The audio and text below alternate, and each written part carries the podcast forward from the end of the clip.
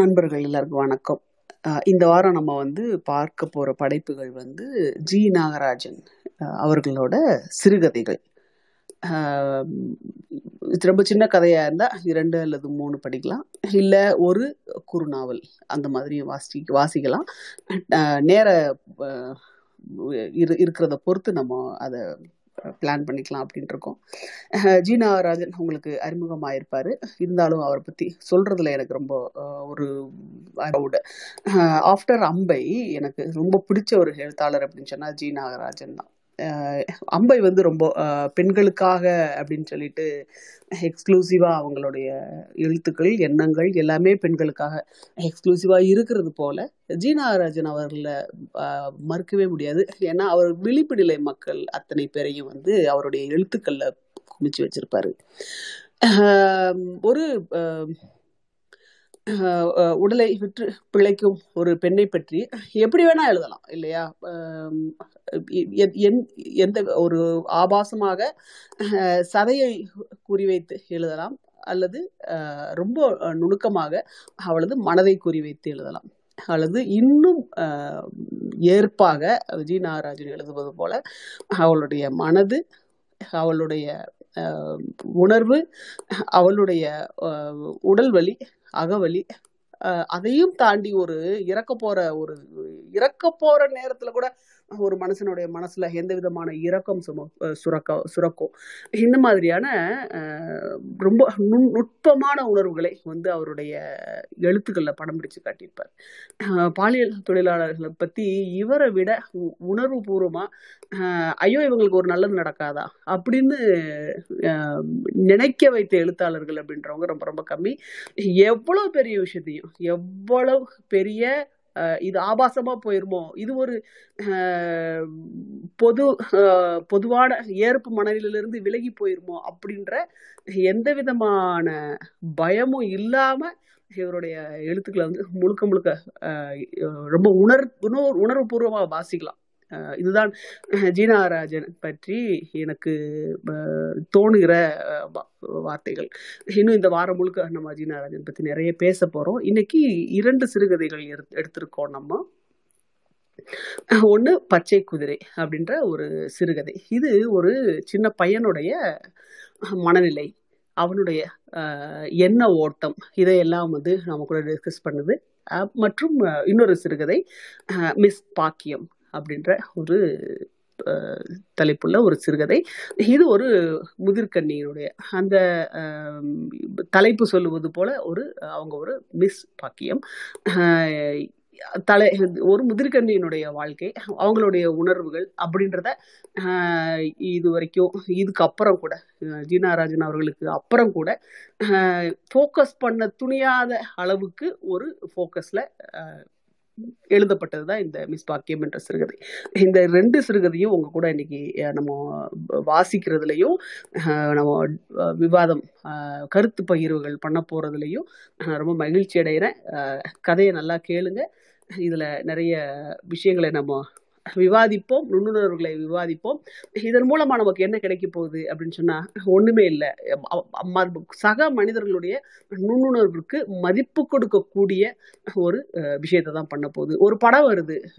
பழங்குடியினர் பத்தி ஒரு படம் வருது. ஆனா அந்த படத்து வந்து படம் வந்து மக்களுடைய ஆதரவு பெற்றதுக்கு அப்புறம் மக்களுடைய மனதுல அவங்கள பற்றின எவ்வளவு ஒரு மாற்றம் வருது அதை அது அரசாங்கம் அவங்களுக்கு சலுகைகள் காட்டுற அளவுக்கு கொண்டு போய் விடுது இல்லையா? அப்போ தொடர்ச்சியா இந்த மாதிரி விளிம்பு நிலை மக்களை பற்றி நம்ம பேசிக்கொண்டே இருப்பது அவர்களுக்கான சீர்திருத்தங்கள் அவர்களுக்கான உரிமைகளை அவர்கள் அடைவதற்கான ஒரு உத்வேகத்தை கண்டிப்பாக கொடுக்கும் அப்படின்னு நம்புறோம். ஸோ இன்னைக்கு நம்ம செஷனுக்குள்ளே போகலாம். நான் இவங்க மீரா முதல்ல பச்சை குதிரையை வாசிச்சிருங்க. நரிகளி வணக்கம் தோழர்களே. பச்சை குதிரை.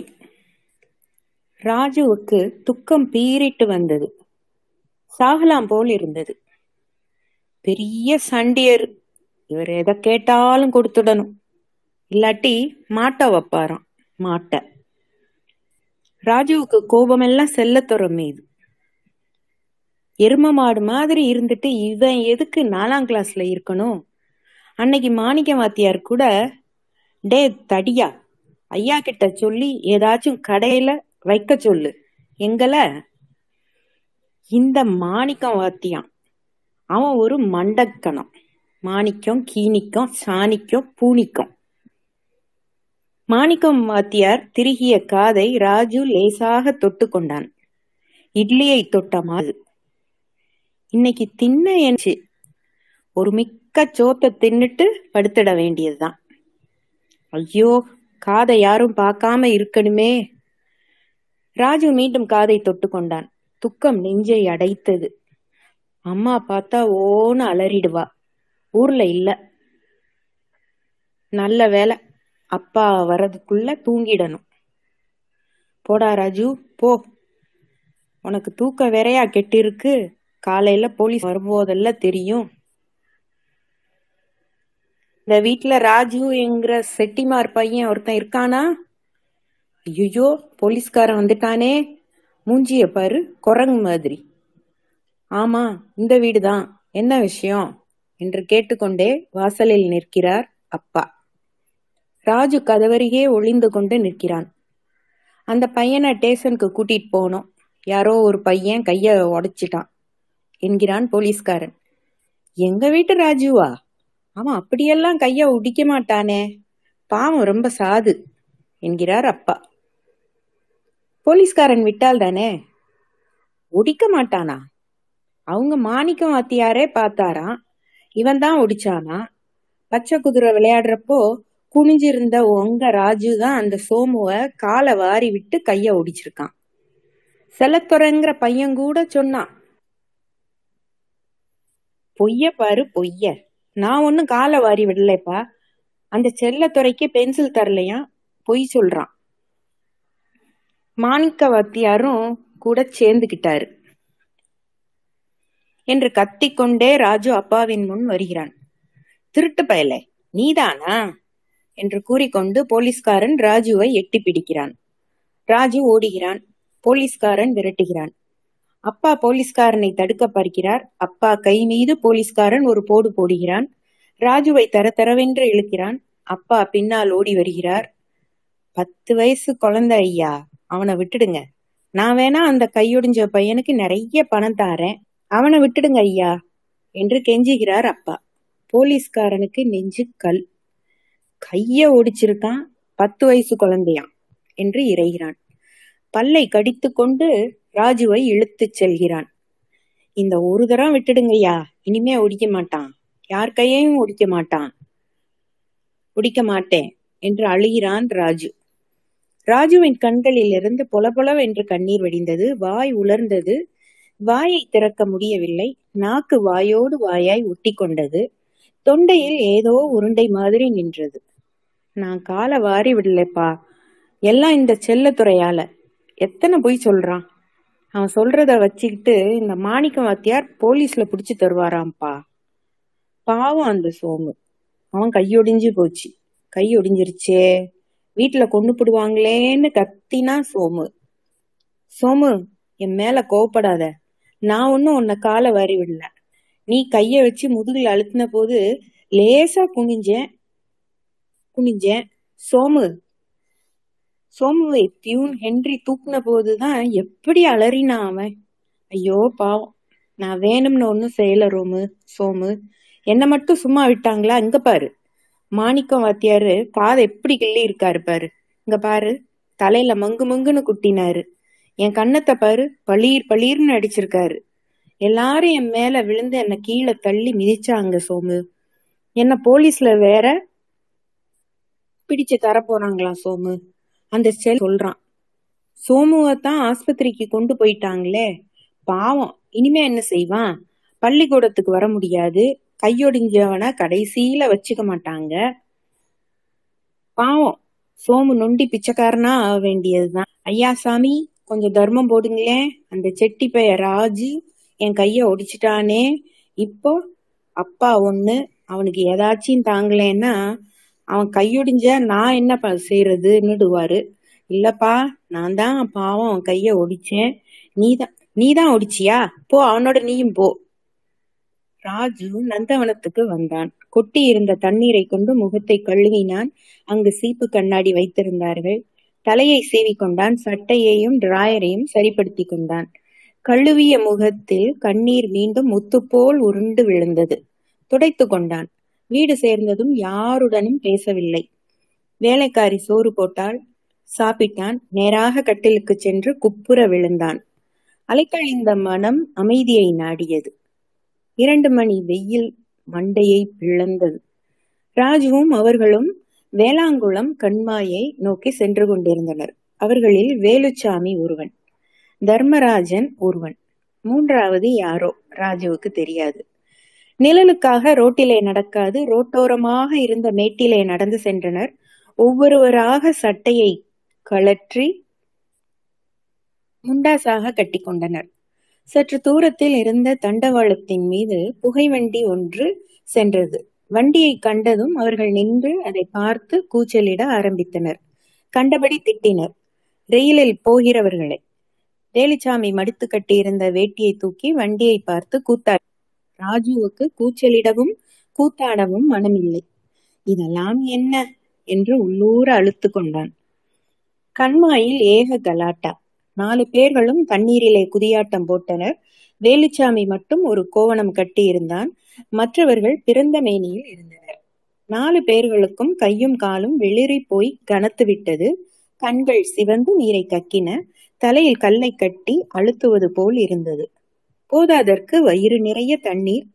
ஒவ்வொருவராக வேலுச்சாமியை தவிர மற்ற மூவரும் கரைக்கு வந்து சேர்ந்தனர். அரைகுறை நீச்சல் அடித்து சுற்றி வந்தான் வேலுச்சாமி. அவ்வப்போது கால்களையோ கைகளையோ தரையில் ஊன்றிக் கொண்டான் சுற்றி சுற்றி வந்தவன் சற்று விலகிச் சென்று விட்டான். கால்கள் தரையை எட்டவில்லை. ஆழத்துக்கு போய்விட்டான். தத்தளித்து தத்தளித்து தலையை மேலே தூக்கினான். உறக்க சத்தமிட முயன்றான். தண்ணீர் அலையலையாக வாய்க்குள் புகுந்தது. ஒரே உளறல் மட்டும் கேட்டது. தரையிலிருந்து இதை பார்த்து கொண்டிருந்தவர்களுக்கு திக்கென்றது. தர்மராஜன் நிலைகுலையாது நின்றான். ஒருவன் ஐயோ அப்பா என்று கத்தி கொண்டு ஓட்டம் எடுத்தான் ராஜு மட்டும் சரசரவென்று தன்னுயிருக்குள் நடந்தான். வேலுச்சாமியை எட்டி பிடித்தான். இருவரும் தண்ணீரில் மல்லு கட்டினர். அவன் இவனை இழுத்தான். இவன் அவனை இழுத்தான். ராஜுவுக்கு மூச்சு முட்டியது. பாவம் ராஜு செத்து விட்டான். ராஜுவின் வீட்டு முன்பு கூட்டம். மாணிக்கம் வாத்தியார் கூட வந்திருந்தார். நல்ல பையன் ரொம்ப சாது என்று அனுதாபப்பட்டார்.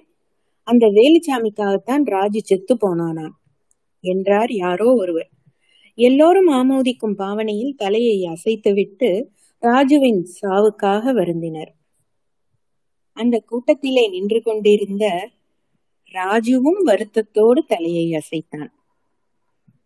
தம்பி எழுந்து உங்க பெரிய ஐயா மகன் வந்திருக்காரு என்று வேலைக்காரி கூறியதும் ராஜு எழுந்து உட்கார்ந்தான். ஐயோ செத்ததெல்லாம் கனவுதான். உம் அந்த சோமுவுக்கு கையொடிஞ்சதும் கனவா இருக்க கூடாதா? ராஜு வெளியே நடந்து வந்தான். பெரியப்பா மகன் நடராசன் இரண்டு சகாக்களோடு நின்று கொண்டிருந்தான். என்ன தம்பி செல்லத்துறை நேத்து சேட்டை பண்ணினான் உடனே என்கிட்ட ஏன் சொல்லல? பெரிய சண்டியர்னு நினைச்சிட்டு இருக்கான் போல. இன்னைக்குல்ல அவனுக்கு தெரிய போகுது என்று நடராஜன் ஆரம்பித்தான். இல்லண்ணே நான் சோமு கைய ஒடிச்சிட்டேங்கிறாங்க என்று ராஜு இழுத்தான். கையொடிகிறவர் ஏன் விளையாட வந்தாரா? என்று கேட்டுவிட்டு நடராஜன் தம்பி நீ தின்னுட்டு வா. இன்னைக்கு பள்ளிக்கூடத்துல வச்சு சாத்திர சாத்துல அவர் சண்டியத்தனம் எல்லாம் பறக்கணும். ஆமா என்று கூறிக்கொண்டே ராஜுவிடம் விடை பெற்று கொண்டு சகாக்களின் தோள்களில் கைகளை வைத்தவாறே நகர்ந்தான். நகர்ந்தான் நடராஜன். ராஜு துள்ளி குதித்து வீட்டுக்கு ஓடினான். கையோடியவரு ஏன் பச்சை குதிரை தாண்டனுமா என்று சொல்லிக்கொண்டே பல்லை விளக்கினான். உடனே நேராக அடுப்பங்கரைக்குள் அடுப்பங்கரைக்குள் நுழைந்தான். தம்பி வெந்நீர் ஊத்தி வச்சிருக்கேன். குளிச்சிட்டு வந்துடு. இல்லாட்டி ஐயா கோவிப்பாரு என்றாள் வேலைக்காரி. குளிக்கவும் மாட்டேன் ஒண்ணும் மாட்டேன். நான் உடனே போகணும். இப்ப இட்லிய வைக்கிறாயா இல்லையா? என்று அதட்டினான் ராஜு. ஓ அதட்டலும் மிரட்டலும் இங்க வச்சுக்காத. மறுவாதையா போய் குழி என்று கண்டிப்புடன் பேசினாள் வேலைக்காரி. என்ன யாருன்னு நினைச்ச? இங்க பாரு நான் இன்ஸ்பெக்டர் ஆக்கும் என்று சொல்லிக்கொண்டே கையில் இருந்த தோல் பெல்ட்டால் வேலைக்காரிக்கு ஓங்கி ஒரு அடி கொடுத்தான் ராஜு. முடிஞ்சது தாலி. நன்றி. மீரா. இந்த க இந்த சிறுகதை ஆயிரத்தி தொள்ளாயிரத்தி ஐம்பத்தி ஒன்பதுல வெளிவந்த சிறுகதை. இதுல இருக்கிற சிறுவர்கள் பேர் எவ்வளோ எவ்வளோ நம்மளுடைய அப்பாக்கள் பேர் மாதிரி இருக்கு அப்படின்றத அப்பாக்கள் தாத்தாக்கள் பேர் மாதிரி இருக்கு அப்படின்றத பார்த்தாலே நமக்கு தெரியும். ஏன்னா வேலுச்சாமி தர்மராஜு ராஜு தர்மராஜன் ராஜு இப்படிலாம் பேர் நமக்கு பெரியவங்க தான் வச்சுருப்பாங்க இல்லையா? ஸோ ஆயிரத்தி தொள்ளாயிரத்தி ஐம்பத்தி ஒம்போது சிறுவனுடைய ம இதை மனநிலையை படம் காட்டியிருக்கிறார். ஆசிரியர். இதையோட நம்ம விவாதிப்போம். அதுக்கு முன்னாடி மிஸ் பாக்கியம் வாசிச்சிருவோம். டாக்டர் நாகஜோதி நீங்க மிஸ் பாக்கியம் வாசிச்சிருங்க. நன்றி காளி நன்றி. தோழர்களுக்கு வணக்கம். அஹ் சிறுகதையின் மிஸ் பாக்கியம். செல்லத்துற செல்லத்துற என்று இரண்டு விட்டாள் மிஸ் பாக்கியம். உடனே செல்லத்துறை உள்ளே நுழைந்தான். கூப்பிட்டீங்களாமா என்ன செய்துட்டு இருக்க? டிஃபன் செட்டை கழுவி வச்சேன். சாப்பாடு எடுக்க மெஸ்ஸுக்கு போகணும். மணி என்னங்கம்மா? மிஸ் பாக்கியம் கை கடிகாரத்தை பார்த்தாள். மணி ஆறரை. கீழே அவங்கெல்லாம் வந்துட்டாங்களா? என்று கேட்டாள் மிஸ் பாக்கியம். சினிமாவுக்கு போயிருக்காங்கம்மா. ஓ சனிக்கிழமையோ? நீங்க ஏம்மா இப்ப எங்கேயுமே போறதில்ல? போய் போய் அழுத்து போச்சு. நீங்க வந்து எத்தனை வருஷமாச்சு? ரெண்டு மூணு வருஷம் இருக்குங்க. நீ வர்றதுக்கு நாலு வருஷத்துக்கு முந்தியே நான் இங்க வந்துட்டேன். மொத்தம் ஏழு வருஷமாச்சு. மிஸ் பாக்கியம் கல்லூரியில் ஆங்கில ஆசிரியை நாற்காலியை விட்டெழுந்து சன்னல் அருகே சென்று நின்றாள். அந்தி மயங்கிக் கொண்டிருந்தது. வெளியே தெரிந்த வானாந்திரம் மட்டுமல்ல அதை பல கூராக்கிய ரஸ் ஜன நடமாட்டமற்று விளங்கியது. தொலைவிலே தெரிவது ஒரு மெயின் ரோடு அப்போதுதான் அந்த ஓர நெடுகில் அதன் ஓர நெடுகிலும் இருந்த மின் விளக்குகள் பட்டென்று கண்களை திறந்து ஒளிவிட்டு நின்றன. மிஸ் பாக்கியத்தின் நினைவரங்கில் ஒரு திரை விலகியது.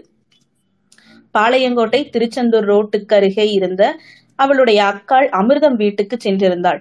அந்த வீட்டுக்கும் அடுத்த வீட்டுக்கும் ஒரே காம்பவுண்ட் இரண்டு வீடுகளும் ஜோடியாக ஊருக்கு சற்று வெளியே இருந்தன. மூன்று புறங்களில் வெகு தொலைவுக்கு வானாந்திரம்.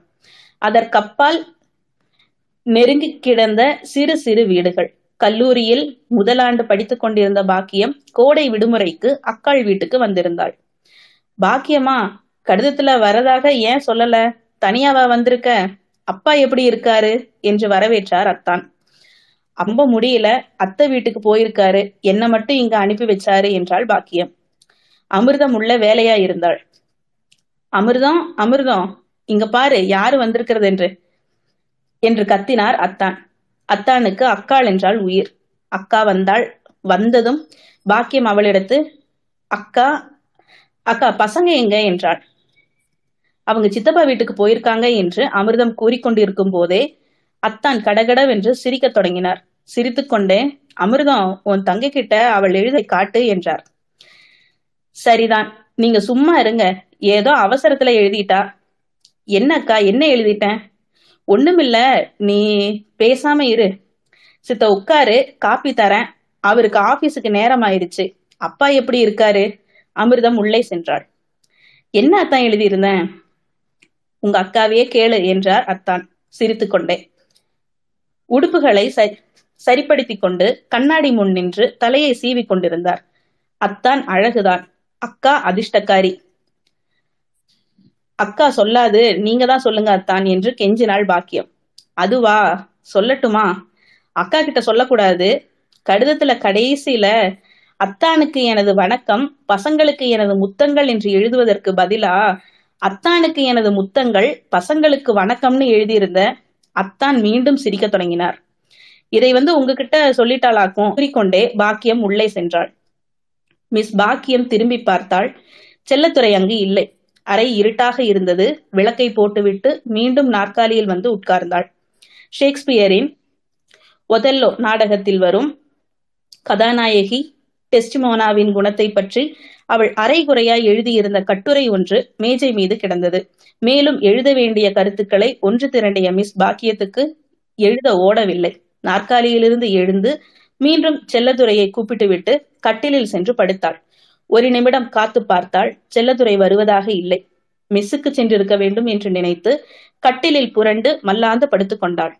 மீண்டும் அக்காளின் வீடு. மாலை நேரம். அத்தான் அக்காள் குழந்தைகள் எல்லோரும் வெளியே சென்றிருந்தனர். அவள் மட்டும் தனியே இருந்தாள். நாகூரின் நாவல் ஒன்றை படித்துக் கொண்டிருந்தாள். அடுத்த வீட்டு சாமுவேல் உள்ளே வந்தார். அத்தானின் வயது இருக்கும் மிகவும் குள்ளமானவர் கண்ணங்கரேல் என்று இருந்தார். உடலுக்கு பெரிய தலை காதிலும் புறங்கைகளிலும் ஏகப்பட்ட மயிர் அவருக்கு. குழந்தைகள் கிடையாது. மனைவி பிறந்த வீட்டுக்கு சென்றிருந்தாள். இரண்டு மாதங்களாகியும் திரும்பி வரவில்லை. அத்தானும் அவரும் நெருங்கிய நண்பர்கள். நீ ஏன் அவங்க கூட பள்ளிக்கூடத்து ஆண்டு விழாவுக்கு போகல? எனக்கு அங்க யாரை தெரியும்? ஆந்த மாதிரி எல்லாரையும் விழிச்சு பார்த்துட்டு இருக்க என்னால முடியாது. என்ன படிச்சிருக்க? என்று கேட்டுக்கொண்டே சாமுவேல் ஒரு நாற்காலியில் அமர்ந்தார். தி ஷிஃப்ரிக். என்று கூறிவிட்டு புத்தகத்தை அவரிடம் நீட்டினாள். புத்தகத்தை வாங்கியவர் ஒருமுறை புத்தகத்தின் தலைப்பை பார்த்துவிட்டு அதை மூடி தன்னருகே வைத்துக் கொண்டார். கொஞ்சம் தண்ணி கொண்டு வா தாகமா இருக்கு என்றார். பாக்கியம் எழுந்து உள்ளே சென்றாள். அவள் தண்ணீரை எடும் மீண்டும் வரும்போது சாமுவேல் எழுந்து நின்று கொண்டிருந்தார். தண்ணீரை வாங்கி பாதி அளவு குடித்திருக்கும் நிலையில் பாக்கியம் சற்று நகர்ந்தாள். கிளாஸை சட்டென்று நாற்காலியில் வைத்துவிட்டு பாக்கியத்தை இரு கைகளிலும் கட்டிப்பிடித்து உதடுகளில் முத்தினார். பாக்கியம் அவரை கட்டி தழுவினாள். சாமுவேல் கட்டி அணைத்து தூக்கிச் சென்று கட்டிலில் கிடத்தினார். சிறிது நேரம் கழித்து பாக்கியம் பயமா இருக்கே என்றார். பயம் என்ன பயம்? என்றார் சாமுவேல். இங்கேயே இருங்க என்னை விட்டு போகாதீங்க என்றாள் பாக்கியம். அவளது கைகளும் கால்களும் சாமுவேலை கட்டி பிணைந்திருந்தன. மிஸ் பாக்கியம் சட்டென்று எழுந்து உட்கார்ந்தாள். கை கடிகாரத்தை பார்த்தாள். மணி ஏழரை. செலதுர செலதுர என்று இரண்டு தடவை கூப்பிட்டாள். செல்லதுரை வந்து சேர்ந்தான். மெஸ்ஸுக்கு போயிட்டு வந்துட்டியா? ம் இப்பதான் வந்தேன். ஏங்க கூப்பிட்டீங்க? கீழே அவங்க வந்துட்டாங்களா? அவங்க சினிமாவுக்கு போயிருக்காங்க. நான் சொல்லல. இப்படி இந்த ஸ்டூல்ல உட்காரு. இல்லைங்க இருக்கட்டும்.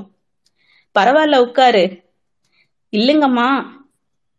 சர்தானப்பா உட்காரு. நானே சொல்லும்போது மிஸ் பாக்கியம் எழுந்து செல்லத்துறையின் கைகளை பிடித்து இழுத்து ஸ்டூலிலே உட்கார வைத்துவிட்டு கட்டிலில் படுத்தாள். செல்லதுரையின் பார்வை ஆடை அலங்கோலமாக கிடந்த அவளது மார்பகத்தில் விழுந்தது. நீ என்ன படிச்சிருக்க? என்று மிஸ் பாக்கியம் பேச்சை தொடர்ந்தாள். மூணாப்பு. மேற்கொண்டு ஏன் படிக்கல? வீட்டுல வசதி இல்ல. ஐயா என்ன செய்யறாரு மில்லுல வேலை பாக்குறாரு. அவருக்கு என்ன வயசாகுது? தெரியாதுங்க. ரொம்ப வயசானவரா? இல்ல. உனக்கு அண்ணன் தம்பி இல்லை? ஒருத்தரும் மூணு தம்பிகளும் இருக்காங்க. அண்ணன் என்ன செய்யறாரு சும்மா தான் இருக்காரு. உங்க அப்பாவையாவது அண்ணனையாவது ஒரு நாள் கூட்டி வா. உன் படிப்பு விஷயமா பேசணும். சரிங்கம்மா. எங்க உன் கைய காட்டு. படிப்பு இருக்கா பார்க்கலாம். செல்லதுரை கையை நீட்டினான். அவள் அவன் கையை பிடித்து இழுத்து ஊன்றி கவனிப்பது போன்று முகத்தை அருகே கொண்டு சென்றாள். காற்று சலசலவென்று அடித்தது. சன்னல் கதவு லேசாக அசைந்து கொடுத்தது. செல்லத்துறையினுடைய கையை உதறிவிட்டு மிஸ் பாக்கியம் எழுந்து உட்கார்ந்தால் இருதயம் படபடவென்று அடித்தது. செல்லத்துறை திரு திருவென்று விழித்தான். என்னங்கம்மா? ஒண்ணுமில்ல. இல்ல எனக்கு படிப்பு இருக்கா? படிப்பா. படிப்பெல்லாம் அவ்வளவுதான். சரி கீழே போயிரு. பிறகு கூப்பிடுறேன். செல்லதுரை வெளியே சென்றான். அறையில் தனியே இருந்த மிஸ் பாக்கியம் எதையோ நினைத்து பயந்தாள். செல்லதுரையின் கையை பிடித்து இழுத்தது அவளுக்கு ஒரு கனவு போல இருந்தது. அவள் கனவுகள் அதிகம் காண்பாள். அவளது கனவுகள் நடப்பதை போலவே உண்மையாக இருக்கும். கனவுகளை இலகுவில் மறந்துவிட மாட்டாள் ஒரு சமயம் அவள் ஒரு மலை மீது ஏறிக்கொண்டிரு சறுக்கி விழுந்தாள். ஒரு பூந்தோட்டத்தில் விழுந்தாள். தோட்டக்காரி குட்டையாக உருண்டு திரண்டு இருந்தாள். அவளை அடித்து தோட்டத்தை விட்டு விரட்டினாள். அவள் வேகமாக ஓடினாள். சேலை மூங்கில் கேட்டிலே மாட்டிக்கொண்டது. அவள் தொடர்ந்து ஓட எத்தனித்தாள். முடியவில்லை. மற்றொரு சமயம் ஒரு காட்டு குதிரை அவளை விரட்டு விரட்டென்று விரட்டியது. அவள் ஓடினாள். ஆனால் அவளை குதிரை எட்டி பிடித்து அவள் மீது தொப்பென்று விழுந்தது. ஒரு தரம் ஒரு கனவிலே அவள் குளித்துக் கொண்டிருந்தாள். சோப்பு கட்டி கீழே விழுவது போல் இருந்தது. அவள் கவனிக்கவில்லை. பிறகு காலில் ஏதோ தட்டியது. சோப்பென்று நினைத்து குனிந்து பார்த்தால் அவளது கால் ஒரு குழந்தையின் வயிற்றை மிதித்து அழுத்திக் கொண்டிருந்தது. அப்போது குழந்தை செத்துவிட்டதே என்று அலறினாள். ஒவ்வொரு பிறகும் தூக்கி வாரி போட்டது போல் எழுந்திருப்பாள். பிறகு தூக்கமே வராது. ஏதாவது சேஷ்டைகள் செய்து தன்னை தானே ஆயாசப்படுத்திக் கொண்டு உறங்குவாள். இப்போதும் அவளுக்கு அதே உணர்ச்சி ஏற்பட்டது. மிஸ் பாக்கியம் கட்டிலில் இருந்து எழுந்து வந்து மேஜை இறந்து எழுத முயன்றாள். செல்லவில்லை. யாரோ அறைக்குள் நுழைவது போல் அவளுக்கு பட்டது. தலையை உயர்த்தி பார்த்தாள். எழுபது வயது நிரம்பிய அவளது அப்பா உள்ளே நுழைவது கடமை அவளுக்கு விவரம் தெரிந்ததிலிருந்து அவளுடைய அப்பா ஒரு நோயாளி. அப்போதெல்லாம் அவருக்கு அவள் மீது மிகவும் பிரியம். அவளுக்கும் அவர் மீது பிரியம். ஐந்து வயதிலேயே தாயை இழந்துவிட்ட அவள் அத்தனை அன்பையும் அவளது அப்பாவிடமிருந்தும் அவளுக்கு ஆறு வயது மூத்த அக்காவிடமிருந்துமே பெற்றாள். அப்பா ஒரு பள்ளி ஆசிரியர். மிகவும் கஷ்டப்பட்டு அவளை படிக்க வைத்தார். பதினொன்று வயதில் இருந்துக்கு ஹாஸ்டல் வாழ்க்கை. வீட்டை பற்றி அதிகம் தெரியாது. படிப்பை முடித்துக்கொண்டு ஒரு வேலையிலிருந்து அப்பாவை சந்தோஷமாக வைத்திருக்க வேண்டும் என்பது அவளது ஆரம்ப கால ஆசை. பிறகு அது மறைந்து பல்வேறு ஆசைகளுக்கு இடம் கொடுத்தது. அவள் அப்பாவுக்கு பணம் அனுப்பி வந்தாள். ஆனால் அன்பு அனுதாபம் என்பதெல்லாம் பழங்காலத்து கதைகளாகிவிட்டன. பத்து வருடங்களுக்கு முன்பு அவள் சென்னையில் ஒரு கல்லூரியில் வேலை பார்த்து கொண்டிருந்தாள். அப்போது வயது இருபத்தைந்து. ஒரு நாள் சனிக்கிழமை மாலை அப்பா ஹாஸ்டலுக்கு வந்தார். தனது நண்பரின் மகன் அவளை பார்க்க விரும்புவதாக கூறினார். பீச்சுக்கு அவரை கூட்டி வர சொல்லிவிட்டு அவளும் சிறிது நேரத்தில் பீச்சுக்கு சென்றாள் இவர்தான் எனது நண்பரின் மகன் மிஸ்டர் செல்லத்துறை என்று அப்பா அறிமுகப்படுத்தி வைத்தார். மிஸ் பாக்கியம் கையெடுத்து வணங்கினாள். வந்திருந்த வாலிபர் மிஸ் பாக்கியத்தை ஏற இறங்க நோக்கினார். மிஸ் பாக்கியத்துக்கு பிடிக்கவில்லை. நீங்க இந்த கல்லூரியில எத்தனை வருடங்களா வேலை பார்க்கிறீர்கள்? என்று கேட்டார் வாலிபர்.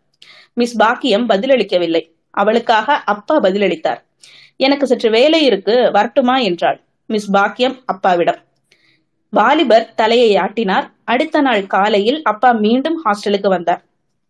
அப்பா இங்க பாருங்க. உங்களுக்கு வீடுன்னு ஒண்ணு வேணும் என்பதற்காக என்னை கேட்காமல் பத்திரிகைகளில் விளம்பரப்படுத்தி எவனவனையோ கூட்டி வந்து கட்டி காட்டிக் கொண்டிருக்காதீங்க என்றாள். எனக்காக ஒண்ணுமில்லம்மா நீ இன்னும் நாள் இப்படி இருப்ப. அதை பற்றி நீங்க கவலைப்பட வேண்டாம். அதெல்லாம் நான் பாத்துக்கிறேன். அப்பா சற்று நேரம் பேச சரி வேறொரு விஷயம். அக்கா பணம் கேட்டு எழுதியிருக்க எழுதியிருந்தாலாமே? ஏதாவது அனுப்பினால் என்ன? நான் என்ன செய்யறது? என் சம்பளத்துல எத்தனை பேருக்கு தான் அனுப்புவேன்? என்னம்மா இப்படி பேசுற? உன் மேல அவள் எவ்வளவு பிரியமா இருந்தா? நீ படிச்சு முன்னுக்கு வரதுல அவளுக்கு எத்தனை பெருமை? அதனால தான் நான் முன்னுக்கு வந்தேனாக்கும். வேலைக்கு வந்து மூணு வருஷம் ஆச்சே ஒரு தரல போய் பார்க்க வேணாமா? எனக்கு பிடிக்கலன்னா விடுங்கப்பா. ஏதாவது பணம் வேணா அனுப்பி வைக்கிறேன். பாவம் அத்தானோட வேலையும் போய் எதை எதையோ செய்துகிட்டு அவர் எவ்வளவு கஷ்டப்படுறாரு தெரியுமா?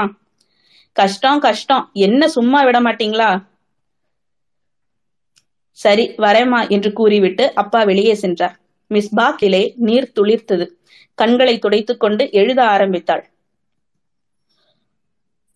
மூர்ச்சாதியினனே உனக்கு கண்கள் இருந்தால் அவளை நன்றாகப் பார். அவள் என்னை காட்டிக் கொடுத்து விட்டாள். நாளை உன்னையும் காட்டிக் கொடுக்கலாம் என்று ஆத்திரத்தில் பிரபான்ஷியோ கொடுக்கும் சாப மொழிகளை மேற்கோள் காட்டி எழுதி கொண்டிருந்தாள். தகப்பனை தவிக்க வைத்த பிடிவாதம் பிறகு கணவனையும் தவிக்க வைக்கிறது என்று தனது வியாக்கியானத்தை எழுதினாள். ஆனால் அவள் எண்ணம் அக்காள் அமிர்தத்தின் மீது சென்றது. அத்தான் ஒரு முட்டாள். வேலையை காப்பாற்றிக் கொள்ள முடியவில்லை. அமிர்தத்துக்கு அவருடைய கையாலாகத்தனம் கண்ணில் படவில்லை. அவரை தெய்வம் என்று கொண்டாடி கொண்டிருந்தாள். வீட்டிலே ஆறு குழந்தைகள். அந்த பாபுதான் அப்போது எவ்வளவு சுட்டி பயலாக இருந்தான்? இப்படிநான்கு வயது நிரம்பிய பிறகு வெட்கம் மானம் சிறிதும் இல்லாமல் அவளிடம் சினிமா பார்க்க வேண்டும் என்று எட்டனா காசு கேட்டான். அவள் சென்னையிலிருந்து திருவனந்தபுரத்துக்கு சென்று கொண்டிருக்கும் போது திருநெல்வேலி ஜங்ஷனில் அவளை சந்தித்தான். அவளை பார்க்க வரவில்லை. எட்டனா காசு கேட்டு வாங்கி கொள்ள வந்திருந்தான். அவள் முதல் வகுப்பு வண்டியில் உட்கார்ந்திருந்து இருந்தது கூட அவனுக்கு பொறாமையாக இருந்திருக்கும். அவன் முன்னிலையில் வீட்டிலே அவளை ஏசு நன்றி கெட்டவள் என்று சொல்லாமல் சொல்லி இருப்பார்கள் மிஸ் பாக்கியம் எழுதுவதை நிறுத்திவிட்டு அறையை விட்டு வெளியே வந்து பால்கனி சுவரை பிடித்துக் கொண்டு நின்றாள். இருட்டோடு இருட்டாக மறைந்திருந்த செடி கொடி ஆங்காங்க தெரிந்த வெண்மையானது கட்டிடங்களும் வரிசை வரிசையாக தோன்றிய அறை வாயில்களும் கண்கள் போல் தெரிந்த ஜன்னல்களும் அவற்றின் வழியே ஒழுகிய மின்விளக்கொளியும் மெல்ல அடித்த காற்றும் காற்றில் சிதைக்கப்பட்ட ஒலி துணுக்குகளும் அவளது தனிமையை மிகைப்படுத்தி காட்டின. உலகத்தில் யாருக்கும் அவளை பற்றி கவலை. ஒவ்வொருவருக்கும் அவரவர் பாடுதான். அவளுக்கு இருந்த ஒரே சிநேகிதி சாரதா. அவளும் அங்கு அப்போது இல்லை இருக்க முடியாது. மிஸ் பாக்கியத்தின் நினைவரங்கில் மீண்டும் ஒரு திரை விலகியது. கடைசியாக அத்தை மகனுக்கு உன்னை கல்யாணம் செய்து கொடுக்கத்தான் உன் அப்பா உன்னை இவ்வளவு வருஷமா படிக்க வச்சாராக்கும்? என்று மிஸ் பாக்கியம் சாரதாவை கேட்டார் முறை மாப்பிள்ளை என்றால் படிக்காதவள் என்றாலும் கல்யாணம் செய்து கொண்டு விடுவாராக்கும்? என்று சாரதா பதிலுக்கு கேட்டார் என்ன ராக்கும்? மெய்யா சொல்லு. உனக்கு உண்மையிலேயே அவர் மேல பிரியம் உண்டா? என்ன பைத்தியக்காரத்தனமா கேள்வி? பிரியம் இல்லாம கல்யாணம் வாங்கலாக்கும். வயது வந்த பிறகும் நீ அவரோட பழகி இருக்கியா வயது வந்த பிறகுன்னா அதற்கு முன்னாலுந்தான் பழக்கம். அது எப்படி? சின்ன வயதுல இருந்தே பழக்கம் உள்ளவங்க ஒருத்தரை ஒருத்தர் கல்யாணம் செய்து கொள்ள எப்படி சம்மதிக்கிறாங்க? கல்யாணம்னா புத்தம் புதிய வாழ்க்கை ஆரம்பமாக வேண்டாமா? கூட பழங்காலத்தையும் இழுத்துக்கிட்டா புது வாழ்க்கைங்கிறதே இல்லாமனா போயிடும். வாழ்க்கைங்கிறதெல்லாம் ஒண்ணுதான். அதுல புதுசு பழசு என்ன? உன் சென்ற காலம் உனக்கு பழுவா இல்ல? வழக்கம் போல உளர ஆரம்பிச்சிட்டயா? உன் புது வாழ் என்னைக்கு ஆரம்பமாக போகுது? எல்லாம் சீக்கிரமே ஆரம்பமாகிரும். யார் கண்டது? உன் கல்யாணத்துக்கு முன்னால கூட என் கல்யாணம் நடந்துரும். சபாஷ் அப்படியா? இந்த க கழித்தழைக்கு ஒரு திடீர் காதலன் கிடைச்சிட்டானாக்கும். பாத்தியா பாத்தியா கிண்டல் செய்ய ஆரம்பிச்சிட்டியே. உண்மையிலேயே சொல்றேன் உன் கழுத்துல முத்தனும் போல எனக்கு எத்தனை தரம் தோணி இருக்கு தெரியுமா? முகம் முத்தமிட லாய்க்கில்லைன்னு சொல்றையாக்கும். நான் என்ன உன்னை போல சிவப்பழகியா? இந்த கருப்பழகிய என்ன செய்யறேன் பார்? என்று சொல்லிக்கொண்டு சாரதா மிஸ் பாக்கியத்தின் தோள்பட்டைகளை கைகளால் பிடித்துக்கொண்டு அவளது கழுத்திலே முத்தினாள். சாரதாவுக்கு திருமணமாகியவுடன் அவள் வேலையை ராஜினாமா செய்தாள். கல்யாணமான பெண்கள் அக்கல் கல்லூரியில் வேலை பார்க்க முடியாது.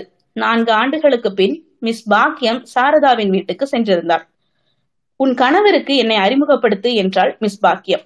ஆகட்டும் இப்ப அவர் மாடியில வேலையா இருக்கிறார். அறிமுகப்படுத்தி வைத்தாலும் அவர் உன் கூட சரியா பேச மாட்டார். நீதான் வருத்தப்படுவ. பொதுவா எப்படிப்பட்டவர்? எப்படிப்பட்டவர்னா இல்ல அவருக்கு என்ன பிடிக்கும் என்ன பிடிக்காது என்ன பிடிக்கும் என்ன பிடிக்காது குணம் எப்படி என்று கேட்கிறேன். அவருண்டு அவர் வேலையுண்டு என்றிருப்பார். வேறு என்ன சொல்ல? ஒரு நாளாவது வீட்டுல சாரதா தங்க சொல்லுவாள் என்று மிஸ் பாக்கியம் எதிர்பார்த்தாள். ஒன்று ஒரு மணி நேரத்துக்குள் கிளம்பட்டுமா என்று மிஸ் பாக்கியம் கேட்டபோது சாரதா சரி இன்னொரு தர சந்திக்கலாம் என்று சொல்லி வழியனுப்பும் நேரத்தில் சாரதா மிஸ் பாக்கியத்தின் கையை பார்த்துவிட்டு ஏது கையில பெரிய வைர மோதிரமா போட்டிருக்க? என்றாள். அதுவா? அது என் என்கேஜ்மெண்ட் ரிங் என்றாள் மிஸ் பாக்கியம் சிரித்து கொண்டேன் நீயும் தான் நான்கு வருஷமா என்கேஜ்மெண்ட் ஸ்டேஜ்லயே இருக்க சாரதா? சிரிக்காமல். மிஸ் பாக்கியம் இப்போது மோதிரத்தை பார்த்து கொண்டாள். ஐந்து வருடங்கள் ஆகிவிட்டன. விளையாட்டுக்கு என்கேஜ்மெண்ட் ரிங் என்று சொல்ல போக அவளது சிநேகிதிகள் மிஸ் பாக்கியத்துக்கு வெட்டிங்கை விட என்கேஜ்மெண்டில் தான் விருப்பம் அதிகம் என்று சொல்லி கேலி செய்யும் நிலைக்கு வந்துவிட்டது. பால்கனியை விட்டு உள்ளே வந்து கண்ணாடி முன் நின்றாள் மிஸ் பாக்கியம். இப்போது அவள் கழுத்து சாரதா புகழ்ந்து முத்தமிட்ட போது இருந்த நிலையில் இல்லை. பருத்து கொழுத்து இருந்தன. கழுத்து மட்டுமல்ல உடல் பூராவும். ஒரு நாள் அவள் டாக்டரிடம் சென்று பருமனை குறைக்க வழியுண்டா என்று கேட்டாள். டாக்டர் வாழ்க்கையில் திருப்தியும் சந்தோஷமும் இருந்தால் உடல் பருக்கத்தான் செய்யும். கொஞ்சம் கவலைப்படுங்க எல்லாம் சரியாகிவிடும் என்றார். பருமனை குறைக்க மிஸ் பாக்கியம் எத்தனையோ முறைகளை கையாண்டு பார்த்தால் பருமன் குறையவில்லை. கூடியது. வயது ஆக ஆக தின்பதை குறைக்க வேண்டும் என்பார்கள். ஆனால் அவளுக்கோ தின்பது அதிகமாகிக் கொண்டே சென்றது. அவள் என்ன செய்ய முடியும்? நினைத்ததை வாங்கி தின்ன முடியும் என்ற திருப்தியே வாழ்க்கையில் பெரும் திருப்தியாக இருக்கும் போது தின்பதை எப்படி குறைக்க முடியும்? விதவித விதவிதமாக தின்ன வேண்டும் என்ற ஆசை விதவிதமாக செல்லதுரை மூலம் தருவிப்பாள். அப்படி தின்னும் போதெல்லாம் அவளுக்கு அவளிடமே இரக்கமும் அனுதாபமும் ஏற்படும். தனியே அறையில் உட்கார்ந்து சாப்பிடும் போது ஒரு சமயம் அழுது விட்டாள். செல்லதுர செல்லதுர என்று கூப்பிட்டாள். செல்லதுரை வந்தான். எனக்கு இன்று பசி இல்லை. சோத்தை எடுத்துக்கிட்டு போயிரு. பிறகு வேண்டுமென்றால் சொல்கிறேன் என்றாள். செல்லதுரை டிஃபன் செட்டை எடுத்துக்கொண்டு வெளியே கிளம்பினான்.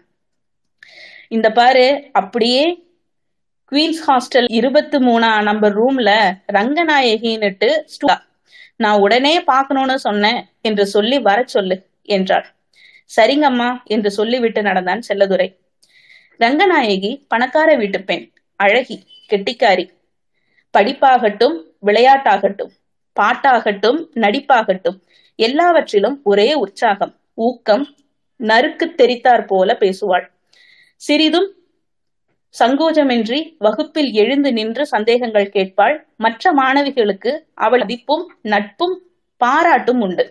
அவளை காணும் போதெல்லாம் வாழ்க்கைக்கே அவள் ஒரு புதிய அர்த்தத்தை காட்டுகிறாள் என்று நினைத்துக் கொள்வாள் மிஸ் பாக்கியம் ரங்கநாயகி அறையினுள் நுழையும் போது மிஸ் பாக்கியம் கட்டிலில் படுத்திருந்தாள். அருகே ஒரு ஸ்டூல் கிடந்தது. மிஸ் உடம்புக்கு எதுவுமா? படுத்திருக்கீங்க? உடம்புக்கு ஒண்ணும் இல்ல. ஆறு மணியில இருந்து எழுதிக்கிட்டு இருந்தேன். கலப்பா இருந்துச்சு. சற்று படுத்தேன் என்று கூறிக்கொண்டே எழுந்து உட்கார்ந்தாள் மிஸ் பாக்கியம். ரங்கநாயகி அருகில் வந்து நின்றாள். சிடவுன் ப்ளீஸ் என்றாள் மிஸ் பாக்கியம். ரங்கநாயகி ஸ்டூலிலே உட்கார்ந்தாள். நேற்று வகுப்பு முடிந்தவுடனே ஏதோ சந்தேகம் பண்ணிட்டு கேட்டல்ல ஆமா ஆஹ், ஷேக்ஸ்பியர்ல இரண்டு அடிகள் புரியவில்லை. வெரிட்டியை ஆஹ், பார்த்தேன். இப்ப புரிஞ்சிருச்சு. குட் நல்லா படிச்சுட்டு வரையா? படிக்கத்தானே இங்க வந்திருக்கோம் மிஸ் தொடர்ந்து எழுதிட்டு இருந்தது. லேசா தலைய கூட வலிக்குது. ரெஸ்ட் எடுத்துக்கங்க மிஸ் நீங்க என்ன எப்ப பார்த்தாலும் ஒர்க் பண்ணிட்டு இருப்பீங்க போல இருக்கே. வெளியே போறதே இல்லையா? வெளியே போறது வாரது எல்லாம் நிறுத்தி இரண்டு வருஷம் ஆச்சு எங்க போவது? ரங்கநாயகி பேசாதிருந்தாள். பிறகு சிறிது நேரம் கழிந்து ஏன் மிஸ் உங்களுக்கு கூட பிறந்தவங்க இருக்காங்களா? என்று கேட்டாள். யாரும் இல்ல ஒரு அக்கா மட்டும் உண்டு. அவ கல்யாணத்தை பண்ணிக்கிட்டு படாத கஷ்டம் படுறா. எல்லாம் சரியாகிவிடும் மிஸ். எங்க குடும்பம் அஞ்சு வருஷத்துக்கு முன்னால சீரழிஞ்சு சீரழிஞ்சு கிடந்தது. இப்பதான் தேவல. நீங்க தான் பணக்காரங்களாச்சே. பணக்காரங்கன்னா கஷ்டம் வராதா போகாதா? ஏது? ரொம்ப தெரிஞ்சவ மாதிரி எல்லாம் வீட்டுல பார்த்ததுதான் சொல்றேன். உன்னை போல எனக்கு ஒரு தங்கை இருந்தா நான் எவ்வளவு பெருமைப்படுவேன் தெரியுமா? உங்க அக்காவுக்கு குழந்தை குட்டிங்க இல்லையா? இருக்காங்க. ஒன்னு இல்ல ரெண்டு இல்ல. ஆறு. ஒன்னுத்துக்கும் லாய்க்கு இல்லாதது. அப்படி சொல்லாதீங்க மிஸ். அப்படி சொல்லித்தான் எங்க அண்ணன் ஒண்ணுக்கும் ஆகாம போயிட்டாரு. உனக்கு எல்லார் மேலையும் அனுதாபம் உண்டு போல இருக்கே. ரங்கநாயகி பேசாமல் இருந்தாள். எம்மேலையும் கொஞ்சம் இரக்கம் காட்டு என்று மிஸ் பாக்கியம் தொடர்ந்தாள். ரங்கநாயகி ஒன்று மரியாது விழித்தாள். பிறகு சமாளித்துக் கொண்டு உங்களுக்கு என்னங்க மிஸ் வந்துருச்சு? எனக்கா? என்று கேட்டவள்தான் மிஸ் பாக்கியம். துக்கம் நெஞ்சை பிளக்க பீரிட்டு கிளம்பிய அழுகையை கட்டுப்படுத்தி விசும்பினாள். ஐயோ என்னங்க மிஸ் என்று ரங்கநாயகி எழுந்து மிஸ் பாக்கியத்தை அணைத்தாள். உடனே மிஸ் பாக்கியம் அவளை கட்டி அணைத்து இழுத்தவளாய் படுக்கையில் விழுந்தாள். ரங்கநாயகி திமிரினாள். ரங்கம் ரங்கம் நீயாவது என்ன புரிந்து கொள் உலகத்திலேயே எனக்கு யாரும் இல்லை. என்று கூறிக்கொண்டு மிஸ் பாக்கியம் ரங்கநாயகியை இறுக பிடித்து கட்டி தழுவி கொதிக்கும் சிரம் திடீரென்று விட்டு உடல் குளிர்ந்தது குளிர்ந்து விட்டது போல் இருந்தது மிஸ் பாக்கியத்துக்கு. உடம்பெல்லாம் ஜில்லிட்ட வியர்வை. தொண்டையில் பாக்கு சொருகி கொண்டது போன்ற மயக்கம். உடலே மறைந்து தான் காற்றாகி விட்டது போன்ற உணர்வு. ரங்கநாயகி அசைவற்று கிடந்தாள். குலைந்திருந்த அவளது ஆடைகளை மிஸ் பாக்கியம் சரிப்படுத்தினாள். மூச்சு இருக்கிறதா என்று பார்த்தாள். இருந்தது. இருதயமும் அடித்துக் கொண்டிருந்தது. பிரிந்திருந்த அவளது கால்களை ஒன்றாக சேர்த்து அவளை அவளது கைகளையும் உடலையும் ஒட்டி சேர்த்து போட்டாள். கட்டிலை விட்டு வேகமாக ஓடி வந்து பால்கனியில் ஒரு கணம் நின்றாள். ஐயோ என்று ரங்கநாயகி கத்தியது கனவில் கேட்டது போல அப்போதுதான் அவளுக்கு நினைவு வந்தது. யாரும் கேட்டுவிட்டார்களோ? எல்லாரும் அவள் அறையை நோக்கி ஓடி வந்து கொண்டிருக்கிறார்களோ? இல்லாவிட்டால் எல்லாம் வெறும் கனவா? ஒரு நிமிடத்துக்கு அவள் அவளுக்கு அவளாகவே தோன்றவில்லை. அவளை கனவில் விரட்டி அவள் மீது தொப்பென்று விழுந்த குதிரையாகவே அவள் ஆகிவிட்டது போன்றதொரு பிரமை. பால்கனியை விட்டு உள்ளே ஓடி வந்தாள். அறையின் கதவுகளை தாளிட்டு விட்டு கையில் இருந்த என்கேஜ்மெண்ட் மோதிரத்தை பல்லால் பிடித்து இழுத்தாள். விரலை ரணமாக்கிவிட்டு மோதிரம் வாய்க்குள் தங்கியது. வாழ்க்கையின் முட்புதர்களிலே விழுகி விழுகிறேன். விழுந்து விழுந்து உடம்பெல்லாம் ரணமாகியுள்ளது என்ற ஷெல்லியின் அடிகள் அவள் மனதிலே தோன்றி மறைந்தன. சிரித்துக் கொண்டாள். மேஜைக்கு சென்று நாற்காலிலே வைக்கப்பட்டிருந்த வெள்ளை காகிதத்தில் ஏதோ எழுதினாள். கைகள் உதறின கால்கள் கடுத்தன கண் ம- மங்கியது. பேனாவை அப்படியே போட்டுவிட்டு மோதிரத்தை பல்லால் கடித்து வைரத்தை தனியாக கையில் எடுத்துக்கொண்டாள் பானையிலிருந்து ஒரு கிளாஸில் தண்ணீர் எடுத்துக்கொண்டு அங்கிருந்த பூட்டு ஒன்றை கொண்டு வைரக்கல்லை மேஜை மீது வைத்து பொடியாக்கினாள். மேஜை மீது வாயை வைத்து வைரத் துகள்களை உள்ளுக்குள் உறிஞ்சிவிட்டு தண்ணீரை மடக்கென்று குடித்தாள்.